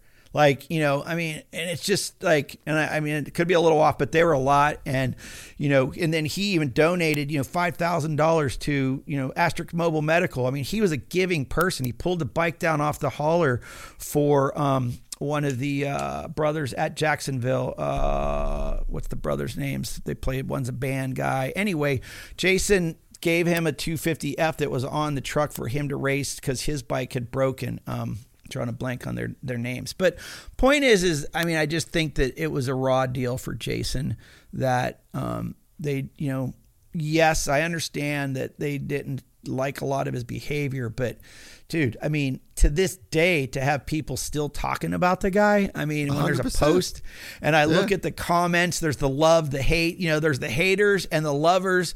And then it's funny, I was watching the race this weekend and James made a mistake. Stewart, as he is. he's like, and if it was Jason Lawrence, I mean, Jason Anderson out there, and it's like pretty crazy that, I- mean, I It's caught still- that, but yeah, like, yeah. still like and it was in a situation a rough riding situation but the first to mind and you know sorry james if i know that was an accident when you said it but jason lawrence came to mind and it is unfortunate because i do think that there is there isn't personalities like that anymore. And i know there i know that you know maybe a lot of even what was suppressed that he had done had discouraged a lot of people moving forward to act in that way because you know they they they not going to get the full reward of, of maybe what their potential is because wow I saw what happened to J Law and Jason Lawrence and you know I don't want that 100%, same to happen to me. So everybody you know and look and again I'm not being this you know Bible preaching you know telling people how to live and you know and I, I have a relationship with, with God, but you know, it just seems like a lot of people have become this this cookie cutter, same presentation, same speech. You know, first time Jason was on the podium, he dropped an F bomb. You know, Yeah, yeah. he literally, it's like, you know, when he was at Daytona and he led, you know, 18 of the 20 laps at Daytona Oh, in the first 450 race. You know who he thanked on the podium? The bartenders at Razzles, no one else. Like yeah, for cutting him off or something.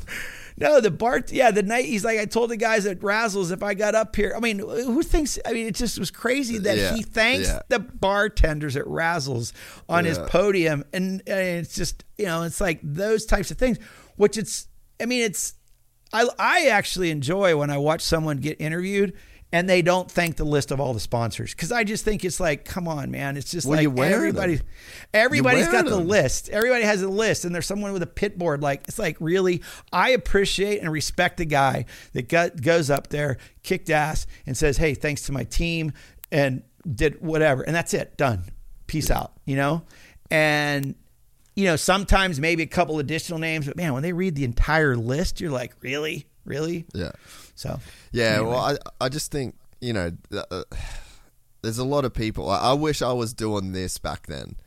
You know, I would have just been fucking drinking the Kool Aid, and you know, re- because I feel like that's the thing that I really try and do with the sport is like I look, I'm going, all right, big picture. What's this guy's impact? Who can this guy be? Who can he be for new fans of the sport? Like, and it just seems to me like everyone dropped the ball at that point in time, and we just got we just got funneled. You know what I mean? Like the Dungey mold, and the it it, it was like Carmichael, and then that led to Villopoto and Dungey, and then those guys had this effect. Like we're only just now getting over that stage of the sport. You know, like.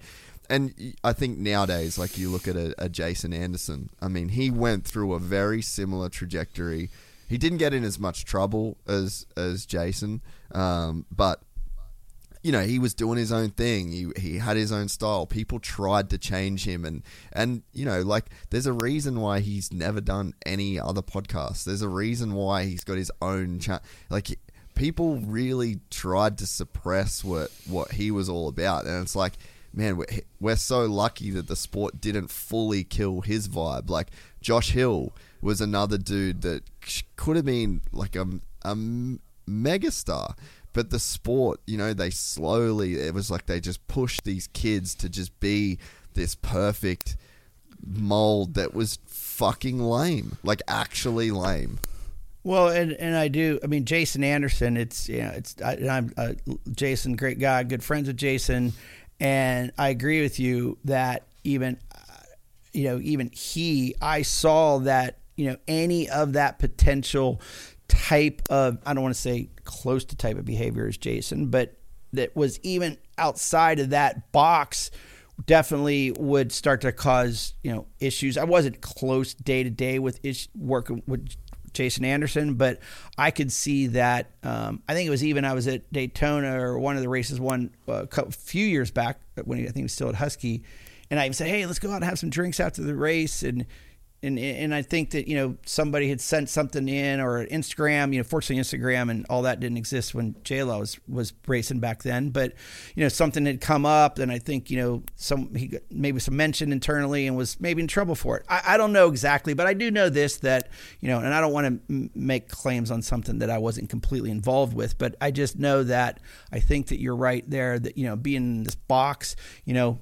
It's, it's kind of a bummer that you know some of these guys can't uh, release a bit of that, who they really are, and some of that stuff. And I mean, yeah. So I yeah, think well, that I mean, the cookie uh, cutter I'm- stuff. I don't, I don't like all the cookie cutter, same old, same old. Everybody being the same, like you said, robots type type stuff. So, but I mean, hey, huge shout outs to the guys that were successful. You know, Ryan Dungey's, uh, Villopoto, you know, very successful. But I do think that it was. Uh, it would have been nice to still have them with also the other side, you know, and and continue to have that as we go down the road of this sport is is yeah you can have those guys that truly are those cookie cutters and and, and I'm not saying that's a bad thing but that's who they are you know Eli yeah, I was going to say, if it's who you are, Y- exactly then exactly. be who you are, and I will celebrate you. Like the the values that Ryan Dungey has as a human being are immaculate. Like he is Uh, an 100%. impeccable, an impeccable person, and we should never want him to be different. But when there's somebody that comes along like Jason Lawrence that isn't Ryan Dungey, we should celebrate him too. And like, I mean, I I want to just go and hang with Jay Law at, at one time. I just want to listen to his upbringing, hear his story, like what shaped him. Because there's a reason you are who you are. Like that, you become you're a product. You know, there's there's these inputs that happen in everybody's life, and the inputs generate the outputs. You know, like the, it's just the way that it is your story of the way that you grew up and not having things and you couldn't have the bikes and you had to work and they made you understand. There's a reason we end up being who we are. And J Law is who he is for very, very specific reasons and things that happened to him in his in his life. And I think like if people even tried to understand him back then, it's like you'd celebrate like, man, I can't believe this fucking kid's even here. Like this is right. Yeah, he's a fuck up, but like it's crazy he's here. Yeah, and I mean, like you said, I think all of all of it's all those petals that make up the bouquet, whatever the bouquet Yeah, may yeah, be, yeah. and it's all those things that create what this outcome of this personality is. And you know, it was exciting. I mean, I could tell you that you know, walking out of the bus door, going to the starting line, I always knew I'm like, I don't know what we're going to get. If the light switch comes on, we could be racing for the win, but I don't know what we're going to get. But it's going to be exciting. It was always exciting. It was always entertaining. I know that Pro Taper did a uh, a, a, back. Uh, page of the magazine Yeah, ad. remember. It was like, remember. "Are you entertained?" And it was Yeah. like, you know, Jason, and Jason was very entertaining. So, you know, whether it was the podium speech or it was his riding style, his clean outs, I mean, it was entertaining and he was exciting to watch. And so, I do think that you know, it it uh, you know, it would be great to have another personality that comes along that's not that same. That is, you know, you got that hardworking, you know, Dungeys and Villopotos and Tomacs, you know, and is there where's the other side? Maybe it's Talon Hawkins coming up three three thirty nine. You know, there was three three eight. There's three three nine. Talon Yeah. Hawkins, super cool kid from California. You know, he had a sick whip this week. I saw, and I used to work do some stuff with Talon. But it would be cool to definitely see a different personality that is a little little bit more. That's not just the same and the cookie cutter. But uh, yeah, so it would be uh, Uh, be interesting. I agree. So, uh, have you have you heard how how Jason's doing? Like, is he is he doing doing good? I know the guy fucking loves to ride. Yeah, Is there he? you go. That's so sick. oh, dude, I love that guy. He is yeah. Um, yeah. So he's I he's mean, alright. just, He's you doing know, okay. or- Yeah, ride, riding, you know, rides his dirt bike, and you know, haven't actually haven't talked to him for a while. I know that he actually I texted him a while ago when we were talking a, a couple months ago about doing this, and uh, and uh, and I and he didn't respond. And I said, "Hey, I'm going to be doing uh, Gypsy Tales." He's like, "Ah, you want to know what you can talk about or some- something like that?" And I just was like, "Hey, you know, I, I I'd like Jason at some point. I know to to tell." I think his story and um, all the story, whatever he wants to tell, and then I think there's a lot that uh, others can come in and share to that, whether it be the good, the bad, and the ugly, because there definitely was some good, the bad, and the ugly on all sides. On I mean, not Yeah. like any of us. There was craziness on on on a lot of different. Uh, what, yeah. So, you know, I want that to be his story that he wants to tell. And you know, like I, I I've said before, and I'll say it again. I mean, you know, Jason and I did a lot together, and um, it was a lot of fun um, doing it. Um, it was very uh, definitely like a it was a, it was a lot of mental, a lot of mental drain and stress. And uh, but you know, was always trying to do what I thought was best to give him the best chance, not only to do well racing, but to do well in life. And so, you know, put put my effort the best I could into it, and um, yeah, I think it'd be fun to hear his story and his side, and I know many would like to hear it. Yeah, yeah, and that's honestly why I, I didn't even really, really want to bring it up. You know, like it, it's uh, he's one of those guys where I, I definitely, I mean, even if he never wants to do the podcast or whatever, I'll um, yeah, I, I definitely want to go and fucking ride with the guy one day. Like maybe, maybe when I get to the states, I'll I'll hit him up and see where he's at and just put a bike in the back of a truck and and go ride with the dude. But um, yeah, because I. I think he's got. I just, I just want to know like what, what his life was like, like how he ended up being the dude that he was. Because fuck, he was a bad dude, you know. There, there's just, there's not many guys that can party like that, get into the shit that he was getting into, and then go out and lead Daytona Supercross in your first, like, just iconic. You know, like there's just not, there's not another dude that could do that. Again, there's even other stories, but I'll let him tell those that you would just blow your mind. Like there's stories that, and, and yeah, that I, I, I, when he's ready to tell them, there uh, people will be they'll be entertained. I can tell you that. Uh, yeah. So I mean, and, and it was amazing that he was able to do what he did and the way he approached it. Um, whether with the fitness and the training, and I mean, so, but I mean, he did ride his dirt bike a lot, and that is what Yeah, you do when yeah. you race. You Yeah. that is what you do when you race. So, uh, yeah, I mean, I just, I guess the disappointment for myself is, is, is it was a light that burned so bright that then you know that then eventually just doesn't it doesn't burn it you know yeah it burns in the minds of people and it and it, and it it's still it's still there because it burned so bright at one point Yeah.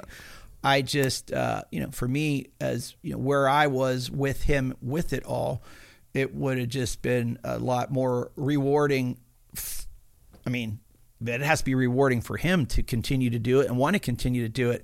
But it was fun. I mean, I had fun uh, being a part of it. Had fun um, doing what I did to, to to. I mean, shoot, we were thrown with you know, uh, we had to throw a team together, you know, within months in yeah, '09 and it looks when so you know, badass. it was amazing. I mean, we, you know, the the look, the semi, the bike, the gear, all had the same look. I mean, you know, thanks to Mark Blanchard, you know, helped put all that design together from you know 100% at the time One Industries, but the the look was amazing. Everything was amazing, and all the stuff that we, you know, sponsors, you know, Monster and AMPM and Boost Mobile and Yeah, you know, yeah. two XL, which was um, uh, uh, which was the headphones uh, headphone company. Anyway, big deals, big sponsors, and you know, and it was. Uh, I mean, that was a lot of fun being able to then also utilize what I love doing, which was pitch and sell deals, and you know, had uh, had somebody that I felt like could have continued on for quite a long time based on what his uh, ability and talent was. So, and especially the yeah the marketability, the love hate, which all of that stuff, like you know, I think it's I think it's Madonna is one that coined you know, good publicity, bad publicity, it's still publicity, and I think Yeah. that was definitely something that was on Jason's side on that part for sure. Yeah, I think that's something that kind of hampers people in motocross in general is that everyone's just trying to be loved. Like no one wants any hate and it's just like I mean, dude, I mean, even for me, I've learned in this. I feel like we're pretty lucky with people, but I mean, you can go if you search Gypsy Tales on the Vital Forum, you get like pages and pages, like literally pages of people that think I'm a fucking moron, and it's like that's cool. like I, I'm complete. I'm like I I don't want to be loved by it. There's it's pointless, and you're so right. Like the the love that what hey just watch be entertained tell your mates i'm a dickhead like tell your mates it's all what doesn't matter like this is all a good thing that there's like this that it's good that people care and i talk about bikes and well interview ride people blah blah blah. It's good there's good for the sport that we have like that level of engagement you know? And i think that yeah j-law was a dude that had that figured out. Like he didn't give a fuck if people loved him or hated him. And like there's so much power in that. He definitely definitely didn't. And but i will say though that he didn't and he definitely wasn't doing anything to appease people. You know he wasn't going to conform. You got to go sign autographs you got to this you got to that. He wasn't going to do what he didn't want to do.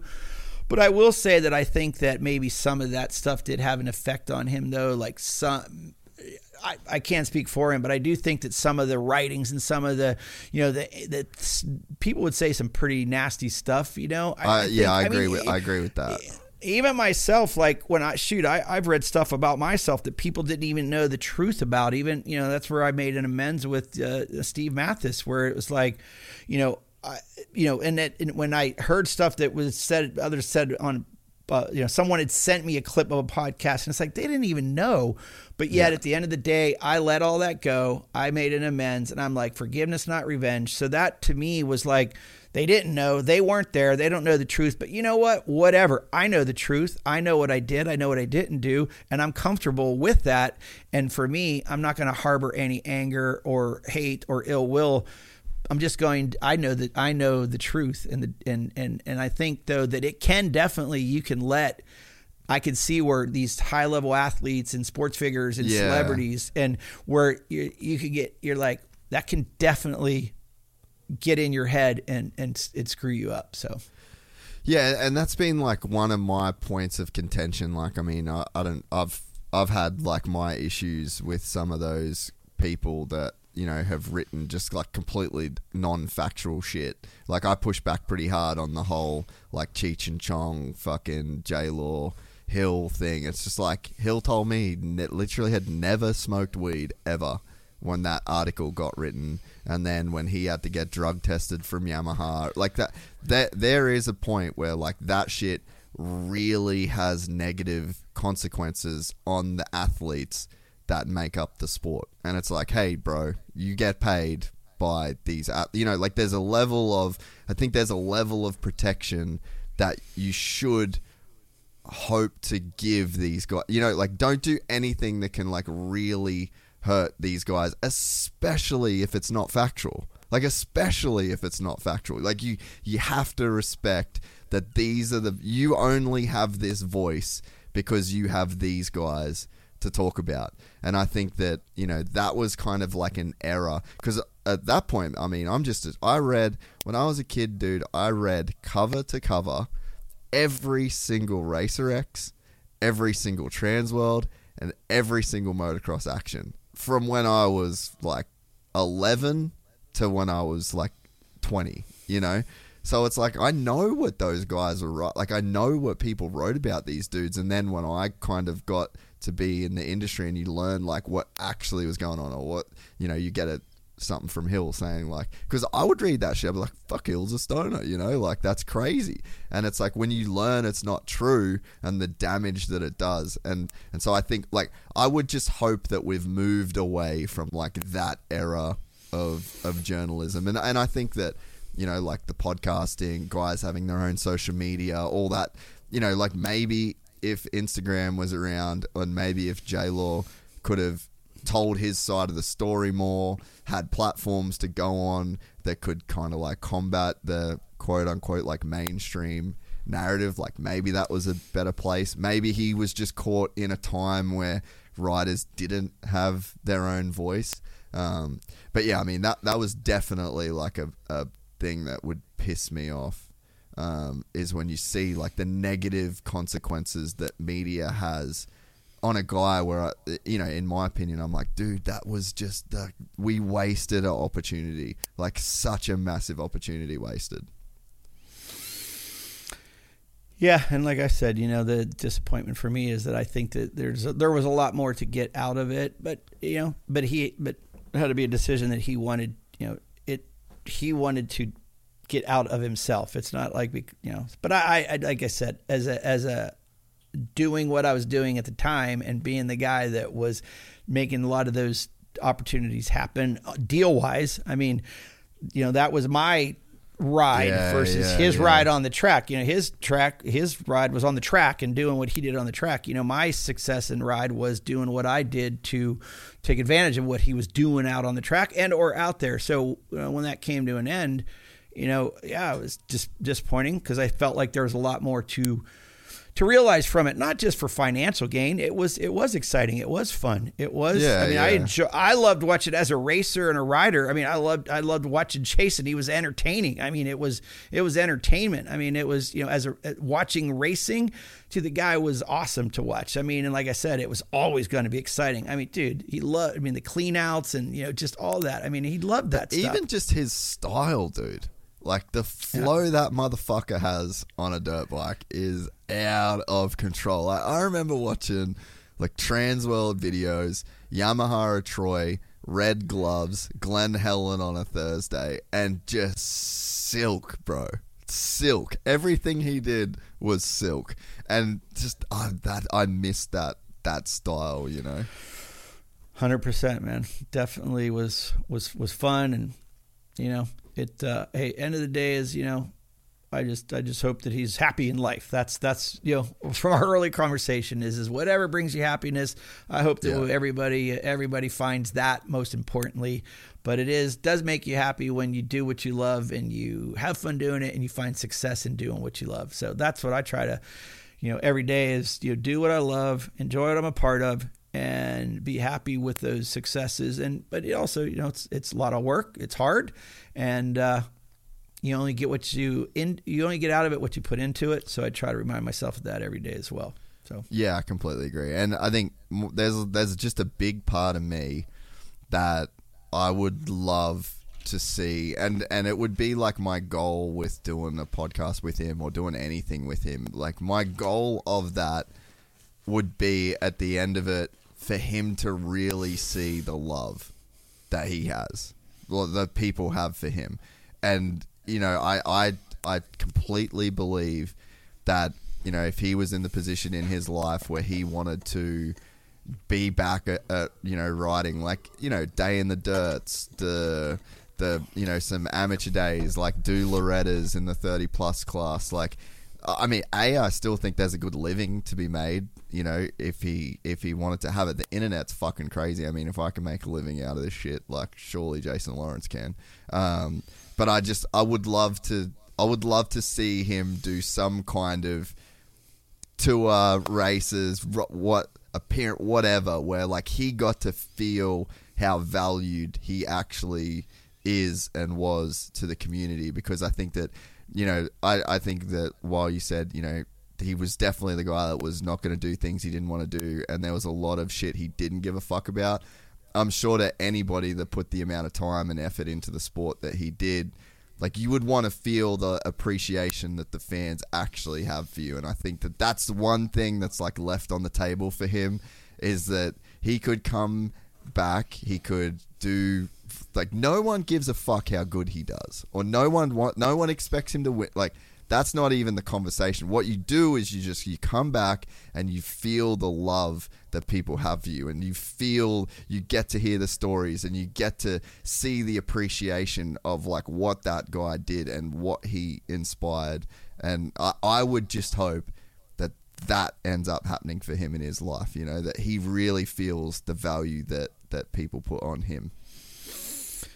I I I agree 100%. I think it would be awesome. I think it would be really cool and I do think that there would be some cool closure for him that wow, they, you know, much as there's love hate war on keyboards, man, people do did really enjoy what I did. So, Yeah.